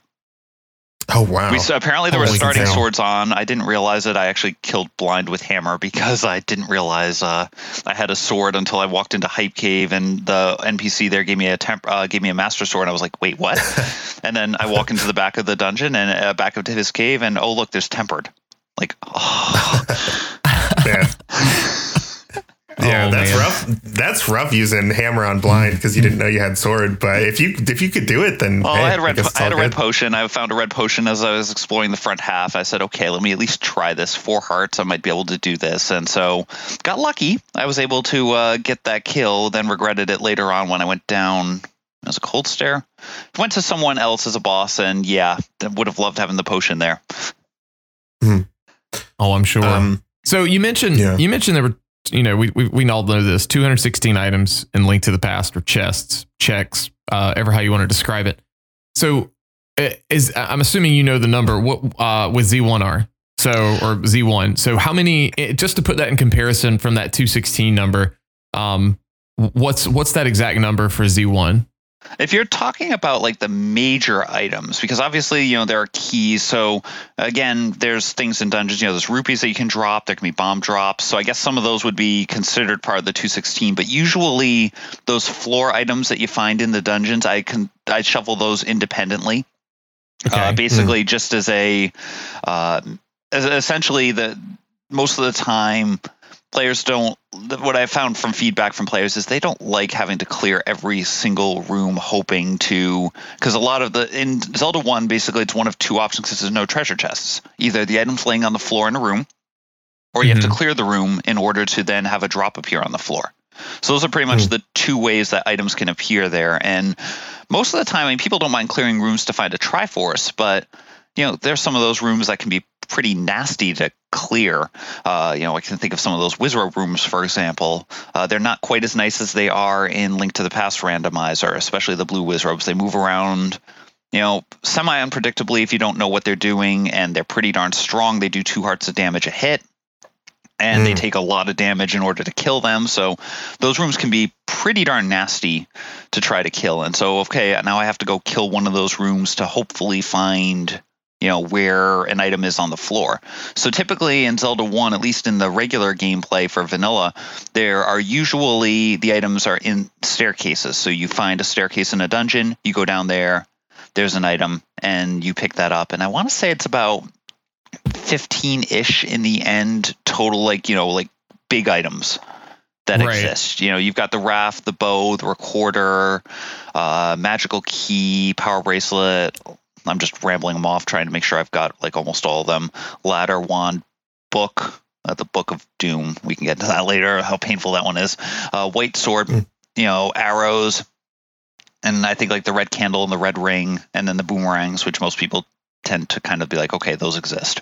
Um, but yes, it ends up being in the end somewhere like around 15 ish, like you know, big items essentially. And so, as I said, usually when we mix them around. There's an option if you really want to mix them in with all the floor items uh, to do that. You know, there are some people who like to play that way, but a lot of times, uh, most people, you know, the strategy ends up being leave that flag off and you just look for the staircases in dungeons, except for the first couple of dungeons, which have, you know, those boomerangs that would normally be on the floor and you have to kill to find those slots. Gotcha. Um, so you talked about that particular mode where you know obviously uh, we talked about the you mentioned combat. That uh obviously is much harder at least for me in Z1 than it is in ALTTP um and excuse me I can obviously uh, respect having the uh the flags that way because I you know it makes I guess it would make it more fun um as a non-player just trying to think about that on a competitive level. But switching gears to that potential like you know the racing scene uh, for this game uh, you know I've, I've, like i said i've watched several matches from tournaments you know with the restreams on speed gaming. Um, are there any I, I guess this is are there any tournaments you've been involved in as far as like do you uh, as a dev are you on the administrative side of those? Um, are you just more of a i'm going to play and help out if i need to if there's a problem uh, or you know what's your involvement with all that it, it really depends on the tournament in that case. I've usually been involved in uh, most of the like the quote unquote main tournaments that we've had over the past few years. Uh, you know, I tend to be you know like not necessarily one of the you know driving people in that side of things. A lot of times i end up being more on the support side of things either making sure there's no bugs making sure there's presets available in the randomizer for those tourneys potentially add if we someone says hey this would be kind of a cool little thing for a tournament adding that piece in maybe before that. So i've definitely helped running behind the scenes on that but as i said i do tend to be a little bit more of a you know theoretical type person, but not necessarily involved in the okay. Let's get the restream team together. Let's, uh, you know, right. sometimes, occasionally, you know, pestering people. Hey, you know, you got a match for this week. Uh, we haven't heard anything about that. But really, from the side of things, it tends to be more on that theoretical side of uh, you know getting things running. But I have to say, the community is pretty awesome because they've created you know some of them you know the main tournaments we've been involved in but there some of them just want to race. I mean there's people who race nightly but they've also created these concepts of battle royales which has been a really fun evolution. And basically what that ends up being essentially it's a mini tournament that they do where they get okay we're going to get 10 people to sign up for it. There's two variations now but the variation that gave it its name in the first place you know harkens back to you know wrestling. When you watch your WWE or AEW or one of those other wrestling uh, companies out there where they have the the thing with a whole bunch of people in the ring and you just start tossing people out. And so what they do is basically do elimination style races. They'll play one week with the 10 people and the top nine or top eight advance to the next week, and anyone who's not in the top eight um, is out of the tournament. And then the next week, they eliminate another person. So you don't necessarily have to win them Interesting. all. You just Hmm. don't want to be in those last couple of slots and get eliminated. Um, they've used that format now for a couple of years for these, and then you know basically anyone can submit a flag set saying, "Hey, Tuesday nights." We want to run a uh, we want to run this type of flag set. You know, for example, the sworded swordless, where they play with the swordless mode, but you start with a sword which I know you're saying to yourself, why would you do that? But uh, in this rando when you uh, play swordless mode thanks to the work of fiskbit who had done some work behind the scenes uh, we changed it so that way only the wand can actually hurt ganon, ganon instead of the actual sword So it's a mode that lets the players play around. They have a sword, but you have to use the wand in order to actually damage Ganon. So hmm. interesting. That tracks. Yeah. It's like the logic of swordless. Exactly. With a sword. Yeah. Exactly. So I mean, you don't run into the issues of okay, I don't have a you know I have to use bombs to kill these eight blue Wizzrobes. You've got a sword in that case for it, but you can't kill Ganon, hmm. so you do have to actually go and find a you know find the wand and do everything to do that. So at least for them, they do that. But again, everyone's got different modes that they're interested in doing, so they do some. Excuse me, they do some of those and they basically can pick a time and do that. You know, it's expanded this year. They've been doing some other variations where it's more Mario Kart style, where you race for eight weeks. Each week you get a certain number of points, and whoever has the most points at the end wins that one. And then after a season's done, the people who are running the battle royale system in general offer the people who you know basically the winners of the mini battle royales a chance at a like basically a culmination tournament to determine who wins each season. So that's been a lot of fun seeing that one build up. You know, I haven't really even been involved on that side, and that one's grown really nicely within our community. Hmm. That's pretty. Do you awesome. know? Yeah, like when when did this kind of uh, how did this uh, competitive scene with Z1R formalize? Uh, for the, I mean, for the battle royale, I mean, Z1R has been raced for pretty much since it first came out. I feel like there've been almost nightly races on you know SRL at the time for many years. Uh, I know nowadays we've pretty much migrated over to race time, but you know pretty much there are a lot of pickup races that happen. You know the tournaments would come along and do that, and I think the battle royale started one year where you know there were some people who wanted to run some tournaments who you know just like in the gaps between some of the main tournaments, and they said, hey we should get this started. And so a few of them said, you know what, let's get this system going. They came up with the idea. It was a really cool idea, as I said. And I feel like it's been a couple of years, like two or three years at this point with the uh, battle royales, because I feel like the Royale Ultima has now been going on for like three or four years at this point. So it's it's been around for quite some time. I'm going like actually trying to scroll back and see if I can find, you know, when the channel got created um, internally. It looks like 2018 is when the mm. first uh, battle royale um, tournaments were going on in our community. So it's been good three years doing that system now. Wow. we should try battle royale um, qualifiers in ALTTPR. I think. I, yeah, I like that system. um, yeah, it seems like it'd be hard to plan to know how much of a commitment you're getting into. Um, I guess kind of like a tournament, but yeah, well, as I said, yeah. that's where they usually do like a mini tournament. Okay, you're you sign up and you they cap it usually around ten for those like mini mm-hmm. tournaments, and I say, okay, so you're basically saying once a week for eight weeks, and I know they've started doing some asynchronous ones as well. So if you're not sure you're going to be available Tuesday night at 10 p.m., well, as long as you get it done at some point during the week, you uh, can submit your time as well for some of those and do that. So basically, it just comes down to whoever's organizing it how they want to to run the uh, tourney. So let's see when when the goal is just don't be last. I guess you play a, a much safer game, right? Yeah, especially in the early rounds. Exactly. You want to play. Okay, uh, I'm about to get shot by these blue Wizzrobes uh, in this one room. Okay, maybe I'll come back later when I have you know a stronger weapon. You know, I'm not going to go fight Kholdstare three. Put it into the equivalent. I don't want to go fight Kholdstare on three hearts with my fighter sword maybe I want to yeah. actually, you know, go get blue mail, maybe get up to like eight or nine hearts, maybe find tempered, but or you know, heck, a fire rod before I go back and uh, try to fight him. So in those early rounds, yeah, that's basically can be the mindset. It's just don't you don't want to finish last, so you can be a little bit more cautious. And then as you get further and further in, well, now you start having to play the risks. You know, do I think now that with the players who are left, I'm going to be uh, in trouble, or am I going to be able to push through and and win and uh, you know and survive? And so then you start taking more of those risks as you start getting further along and getting that really good competition left. Yeah.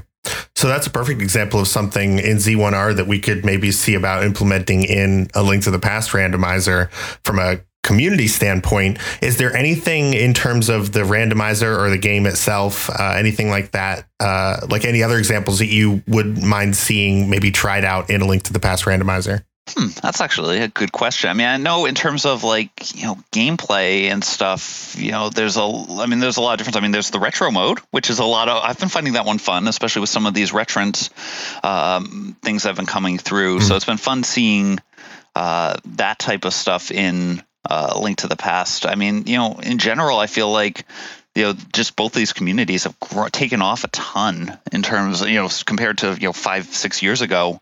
At this point, when they were all just starting out, you know, these are two really awesome communities that are out there, and you know, I've been seeing stuff that's going on. You know, basically, Link to the Past randomizer has tournaments left and right going on. Not, you know, again, we've got the mini tourney thing, but you know, just seeing all these different tournaments of all these different options it's been so much fun getting to do that and seeing all these different communities form so uh, i don't know if there's necessarily anything that like i'm like oh competitive wise uh, mm-hmm. that i'd really want to be seeing going on here as i said i'm just trying to think about if there'd be anything like super cool uh, in terms of in terms of the uh, in terms of like oh this is a thing. Like, you know, I know there have been some elements that have, you know, that we've taken, or at least, you know, there have been some things like code wise. So, for example, the hash code in Link to yeah. the Past Randomizer, I took that one because we had a couple of times during tournament races where, you know, someone thought that they had had the code right and there was a one character typo in a like 10 character long flag string. And so it was just mm enough to mess up the, to give a completely different file. And so that's where basically I saw a link to the past rando was using the hash code at the top and said, okay, that's we're going to do that. We're going to put that one into Z1R here as well to be able to work with that.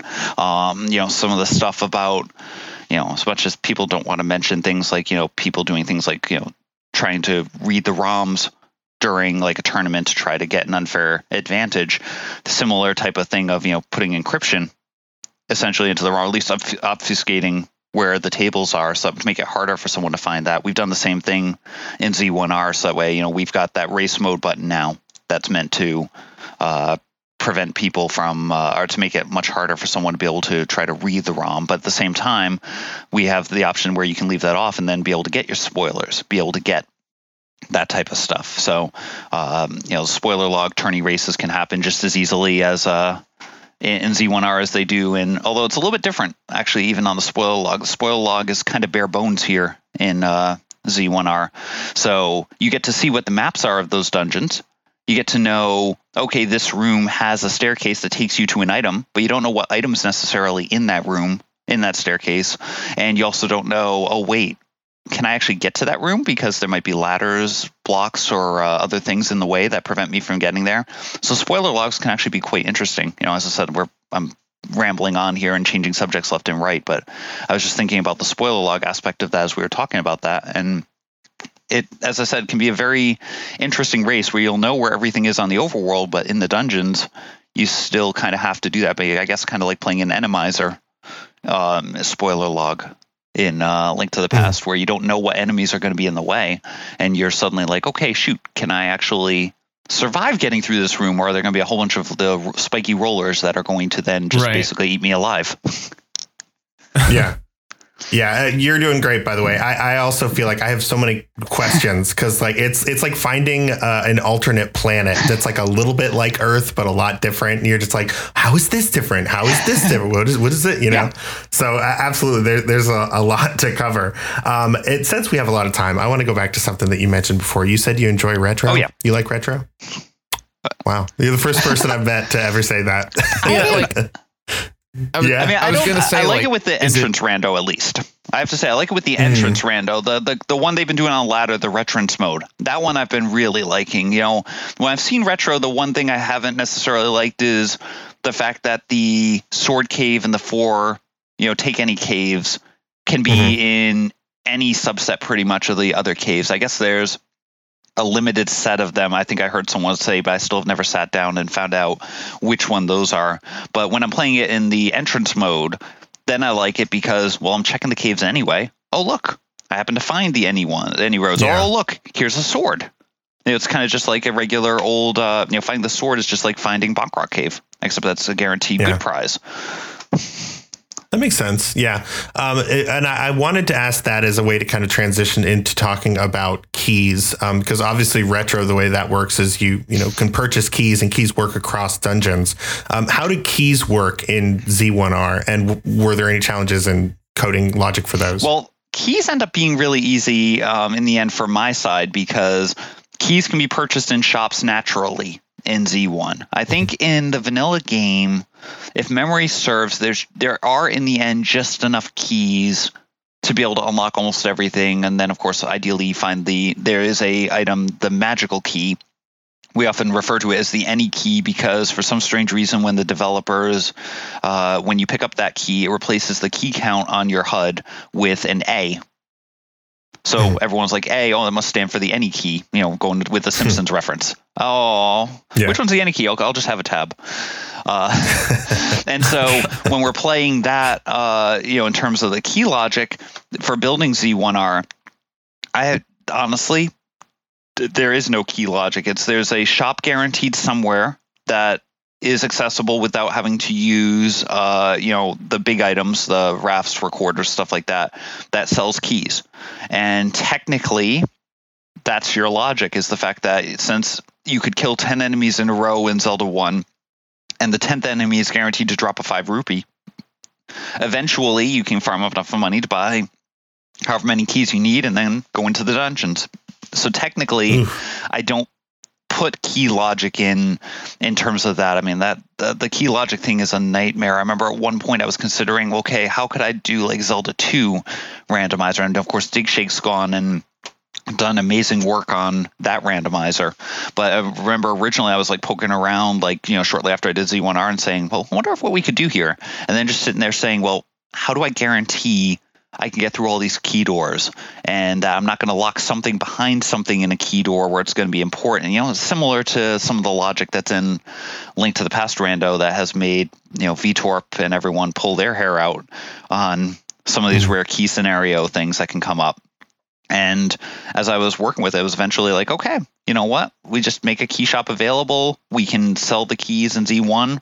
Uh, they and people could technically farm up. I mean, most of the time, I haven't really seen uh, games where you need to buy more than like one or two keys. Usually, that ends up, you know, possibly with some save quitting and you know hard resetting to make sure you know you if you use the keys and you find out it's the wrong thing usually only i've only really seen seeds where it's like one or two at the most that you would really have to farm up. Sometimes people buy that key like as a starter key.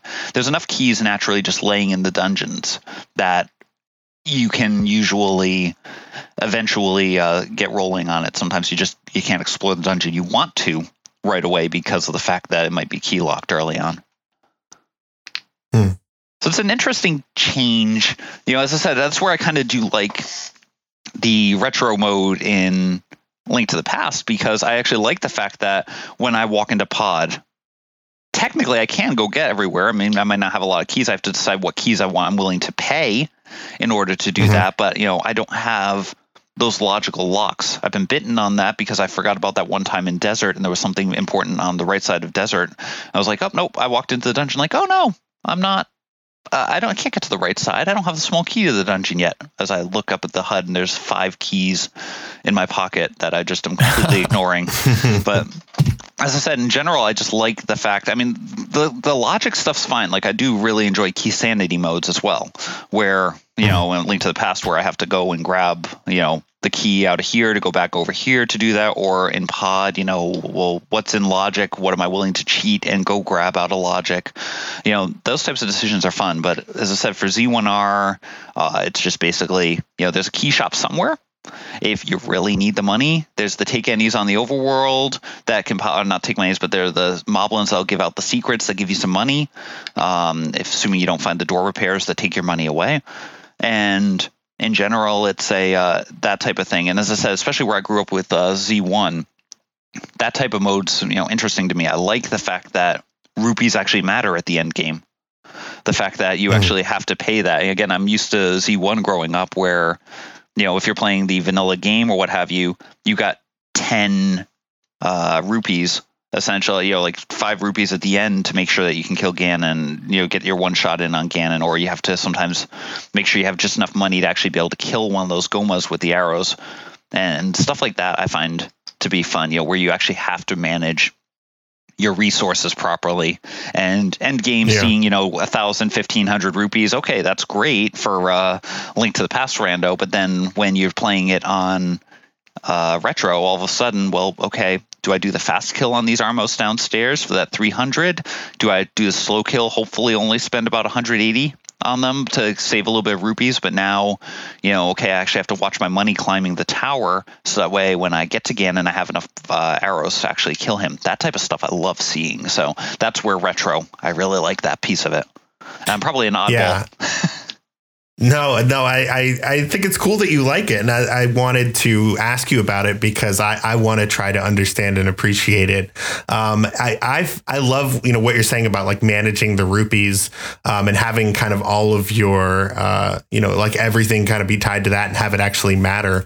The thing that I think ends up turning me off from it and what I hear is that like it kind of becomes like a fundraising simulator where you're just spending so much of your time, you know, uh, going out of your way to collect rupees to be able to go buy your keys or shoot your arrows or whatever you need to be able to do. Um, but uh, yeah, I, I, I, love the idea of it. You know, I've, we had it actually for our biweekly seed last week. Um, and I haven't played it, but I've been looking for a seed to play uh, this weekend. So maybe, maybe I'll, I'll, actually play this one. I, I, said I wasn't going to, but maybe I will. Well, now. here's the thing, Tim. Uh, have you played Retrance yet? And I know you don't like no. entrance. Okay, so uh, it's not that I don't like entrance. It's just okay. Yeah, I don't like entrance. I mean, that's kind of what Fred was saying. And honestly, like I, I, played retro in the main tournament back in 2018, and I hated it. And I was like, this is dumb. Like, uh, you know, just, I don't want to go in and out every door looking for my sword, like my extra sword. Um, you know, and that could be kind of a, you know, a hassle, I guess we'll say. But uh, pairing it with entrance is kind of it, you know, if you're looking for a way for retro to be good in ALTTPR, like uh, the the retrance eh, like category is just like chef's kiss uh, for mm. that, and I think that's why you know we've seen that in two seasons of the ladder now. Like you know, Duncan and Herf threw it in uh, last season. Uh, uh, what season number are we in now? Eight. Um, so it was season so, seven, yeah. and then yeah. you know it, it took off. I mean, people like entrance already, but you know you got to make sure you have cross world at the same time. Um, it's not as intimidating. It makes perfect sense. Yeah, it's yeah, no, it makes sense because you're like already looking for the entrances. So when you find the take any caves, it's it's you know it's better than having to go out of your way for them. Yeah, yeah. you yeah potentially what you could have done is at least in the take any type scenario if it if it's you know if you were to take entrance off the board if they were to pick a specific cave or give you a hint maybe as to which cave it was somewhere for the sword then that might be good on the regular retro where at least you know where the sword is. Again, you know, in Z1R, the sword is in the cave where you start normally, or, you know, otherwise you're playing an entrance randomizer, at which point then, you know, well, it can be in any door. And that's basically what Retrance ends up being. So that might be a, a small fix, you know, just spitballing there that could make mm-hmm. retro a little bit better is if they told basically if those caves weren't necessarily random unless it was uh, an entrance mode.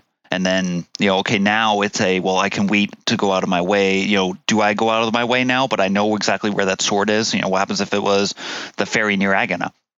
All of a sudden, you're going to start seeing a lot yeah. more Aginah plays, and you're going to start seeing, you know, and people might go there, but at the same time, it's a pain to get over there. It's a long walk. Well, not that long, but, you know, you're not getting many checks. You're basically taking that sword and you're not getting much out of it. Or, you know, other places, maybe Dark Shopping Mall. Maybe that open yeah. cave over there has a sword. At which point now, when do you make that play? Because you know, if again, if you're not playing an entrance rando, there's no reason to go down over there. So now it's a well, you wait it out. Do I, you know, okay, if I'm about to go into Ice Palace and I'm on, you know, Fighter Sword, okay, yes, I'm going to go make that walk. If, you know, I just have been doing another exploration and I'm up to Tempered, okay, I probably don't need to go over there to do that. And so something like that might be a, a potential fix if you just say, okay, you know, if you're not doing entrance rando, here are where the swords are going to be. And again, maybe that's something you make dynamic, but you give a fixed NPC who tells you where that sword's going to be. That way, you know where it is, and you can then make your decision strategically based on that instead of having to pop your head into like 15, you know, random doors and hope that you get lucky. Hmm. Awesome. All right. Well, we'll uh, we'll go ahead and wrap this episode up. Would you like to uh, join us for the our last little wrap up here? Sounds good. I'd love to. Uh, all right. Great. Okay, so no fetch questions this time, but typically what we do at this time, um, I'll just quickly mention if you have any questions for us, you can send them to email at gomodepodcast.com. There's also our Discord, our Twitter at gomodepodcast. We have a YouTube channel, a Twitch channel, all that good stuff. Um, but uh, right now, we, we each go around and we'll say our Twitch handle um, and then just kind of throw out something that you have been into lately or recently. So any, anything you want to shout out, really. Um, so I'll go first and say that my Twitch handle is Twitch twitch.tv slash timp underscore. And I recently finished the game Control by Remedy Games, and I really, really enjoyed that. So that's my shout out this week. It's super fun game. It's like a third, you know, third person uh, kind of action adventure, sort of horror game, kind of. Came out in 2019. It was it was like a AAA game at the time. Uh, and it, I got it for free from the Epic Game Store not too long ago, and it's just super fun. You're like a Jedi, basically. You can like whip stuff around with your brain. Um, there's a real like X Files, Twin Peaks, like uh, mystery kind of thing going on.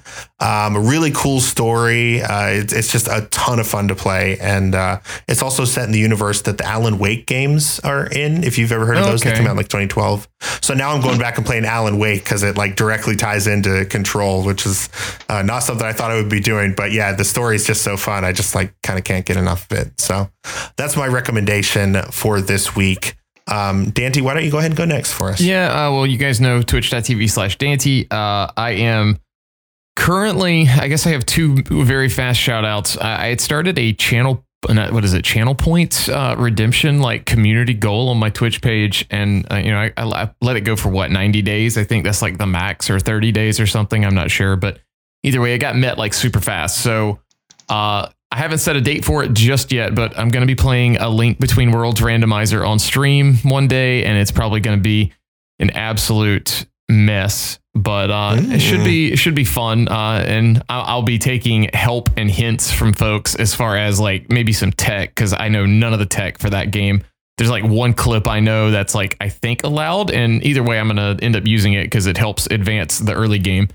Um, that and uh, I did manage to uh, get a 3070 graphics card and redo my computer. So I was like, you know what, it's time to catch up on some PC games while I'm not in too many tournaments. And uh, I finished playing through Just Cause 4, which is like kind of old, but uh, you know, a lot of mindless fun with that I had, uh, we'll say. And uh, I just moved on to Red Dead Redemption 2 finally. And I'm having a lot of fun yeah. with that too. Um, you know, I really enjoyed the first one and I was super excited about the second one. And then they delayed the PC release. So I tried to, you know, forget about it. And it's been out for a while. I was like, it was on sale. It's the time to do it. So playing through that, having some fun, and um, yeah, I guess that's pretty much it. Yeah, that's a super fun game. I'm excited for you. Have you started it yet? Yeah, I'm like maybe I, I just got into chapter two. Uh, I started it this week, and I've had not a whole lot of time to play it. I think maybe I've got like five hours in. Uh, I, I, wasted one of those hours playing dominoes just because I was like, "Yo, there's like a little mini side game. Let's let's see what happens." And I just, you know, was playing dominoes for an hour and was like, "Well, I just wasted a lot of time." Let me know how much time you spend on your cowboy's personal grooming and like beard length and uh, clothing and hats and all that. Because I wasted a, a oh it yeah oh yeah you can dress thing, up yes. your cowboy. It's a it's a lot of fun. Oh my gosh. Yeah. Herf, what about you? Uh, well, my Twitch channel is twitch.tv slash Durfy, and uh, I've been playing a lot of indie games lately. Um, I don't really have a specific shout out. Uh, I've played through Death's Door, which was fun. It's mm. a hmm. little Souls like, but I feel like it's more Zelda like than it is Souls like because despite being kind of hard and you're dying quickly, you don't really lose any anything when you die. You just start over. So it's not really, you know, you don't lose your your level up things or whatever. So it's not really too punishing, and definitely fun to go through. It's really pretty. Um, I've played through Blaster Master Zero Three that just came out uh, on Thursday this week. So mm. about a week ago when this episode releases, not quite. Uh, the last in the Blaster Master Zero trilogy by Inti Creates awesome Metroidvania games in the spirit of the original NES Blaster Master. Uh, they look great, they play great. Can recommend all three of them. They're great, fun. Uh, what else have I played? Uh, I think that's really it for for the most part at the moment. Mm. I've heard uh, several people recommend Death's Door now. I have to check that one out. Uh, and finally, yeah, and finally, we have our guest F. Coughlin. Uh, tell us your Twitch handle and uh, something you've you've been into lately. All right, so I'm, again, my Twitch handle is uh, twitch.tv slash fcoughlin. Very exciting handle. Um, but basically, you know, a lot of, I've been in a bunch of the various tournaments, although I, for Link to the Past, those are mostly dying down. Uh, I haven't really done a lot of like modern PC gaming. Let I've been playing a bit of like uh, Among Us and Goose Duck, which has actually been a fun variation. Like you know, similar to Among Us, but uh, it definitely has like the proximity chat built in, a bunch of roles, so you don't have to worry about installing mods. Uh, similar to that, so if you got a bunch of friends who are playing games, I think it's still free technically on uh, on Steam at least, and they've got I think a mobile version coming out pretty soon. But if you got some friends to play with and uh, you know like to play those types of games, that's definitely been a, a, fun activity. And I've also been going back to play you know original FF1 again. Uh, to be able to do that, I might pick up the remastered version at some point to see how things are going. But uh, to get back into my speed runs of the manipulated category of FF1, because I'd like to get that to be under uh, two hours and nine minutes. Nice. Um, so, you know, I would have to imagine handling, you know, Z1R, SMB3R, all of those, those are, those probably take up a fair amount of time. Do you have any other sort of like projects that uh, you've been thinking about, like other randomizers, ROM hacks, things like that? Uh, bits and pieces. I've got an idea for a Z1 uh, ROM hack I kind of really want to do. Um, main problem for me the last couple of months is that I've got some puzzle books that I've been writing that you know are going to get published at some point, probably early next year. But I've got a book deadline coming up in about two weeks for one of those books. So Whoa. really, a lot of my free time has been spent on trying to uh, write out the puzzles and write programs to generate the images for those types of logic puzzles. So, um, been doing that for a bit, but I think once that dies down, I think I'm definitely going to be, you know, making some good, hopefully good Z1 ROM hacks and possibly playing through some more various ROM hacks and stuff on stream too. I'm thinking. Wow, super awesome. cool. T- talk talk more about these puzzle books. Is this something you've done before, or is this your your first published uh, books? I, I, have one book that's been published in the past. Um, it's got a bunch of logic puzzles in it. Some of them are like Sudoku. Um, for those who are familiar with that puzzle type, other you know some math puzzles is too. There's Kakuro, which is kind of like doing a crossword, but instead of being given you know word clues, you know like you know animal that barks for three letters or stuff like that. Uh, you're given a number, and you know that the number in that row, the digits add up to that number. So, like, let's say it's six, and there's three digits. You know that they're one, two, three, but you have to figure out what order they go in to fit in with the crossword. So there can be a lot of interesting logic there. Um, some other maze type puzzles, you know, mastermind puzzles, things like that. Um, are, are in were in the first book that I did. That one got published. When did that one get published? 2019, I want to say, somewhere around there. And then wow. I just had a couple more. There's one more that's currently in the publication process that's going through. It's already gone through all the uh, the reviews and stuff. So at some point that'll be coming out. I don't have exact dates yet on that. And then I'm trying to work on one for with the puzzles being targeted a bit more for you know kidsish, like you know, probably like you know, late elementary, early middle school type mm. kids. So trying to get some fun puzzles for those. So some mazes, some logic puzzles, some you know, match these things, some math stuff. All trying to work that stuff in because you know that's stuff I love to do as a kid as well. And so just trying to work those along and give uh, others the chance to experience that as well. Yeah, that is super cool. I I, I found a uh, like Simon and Schuster uh, publishing page that has these books here, so we'll definitely uh, put a link to those in the description. And uh, good luck uh, working towards that deadline for for the next books. Oh, thank you. Yeah. Um, okay, well, with that, I guess we'll go ahead and wrap this up. Thank you so much for listening to another episode of Go Mode. We will be back again next week with part two of the interview with F. Coughlin. Uh, F. Coughlin, once once again, one final time, thank you so much for uh, being on it and, and, sharing with us. Thank you for the time, folks. It's been uh, a blast. It's been a pleasure to talk to you all. Thank you for the for the chance to be on here. All right. And on behalf of my co hosts, Dante and Herfy Durfy, I've been Tim. Let's go ahead and mirror out.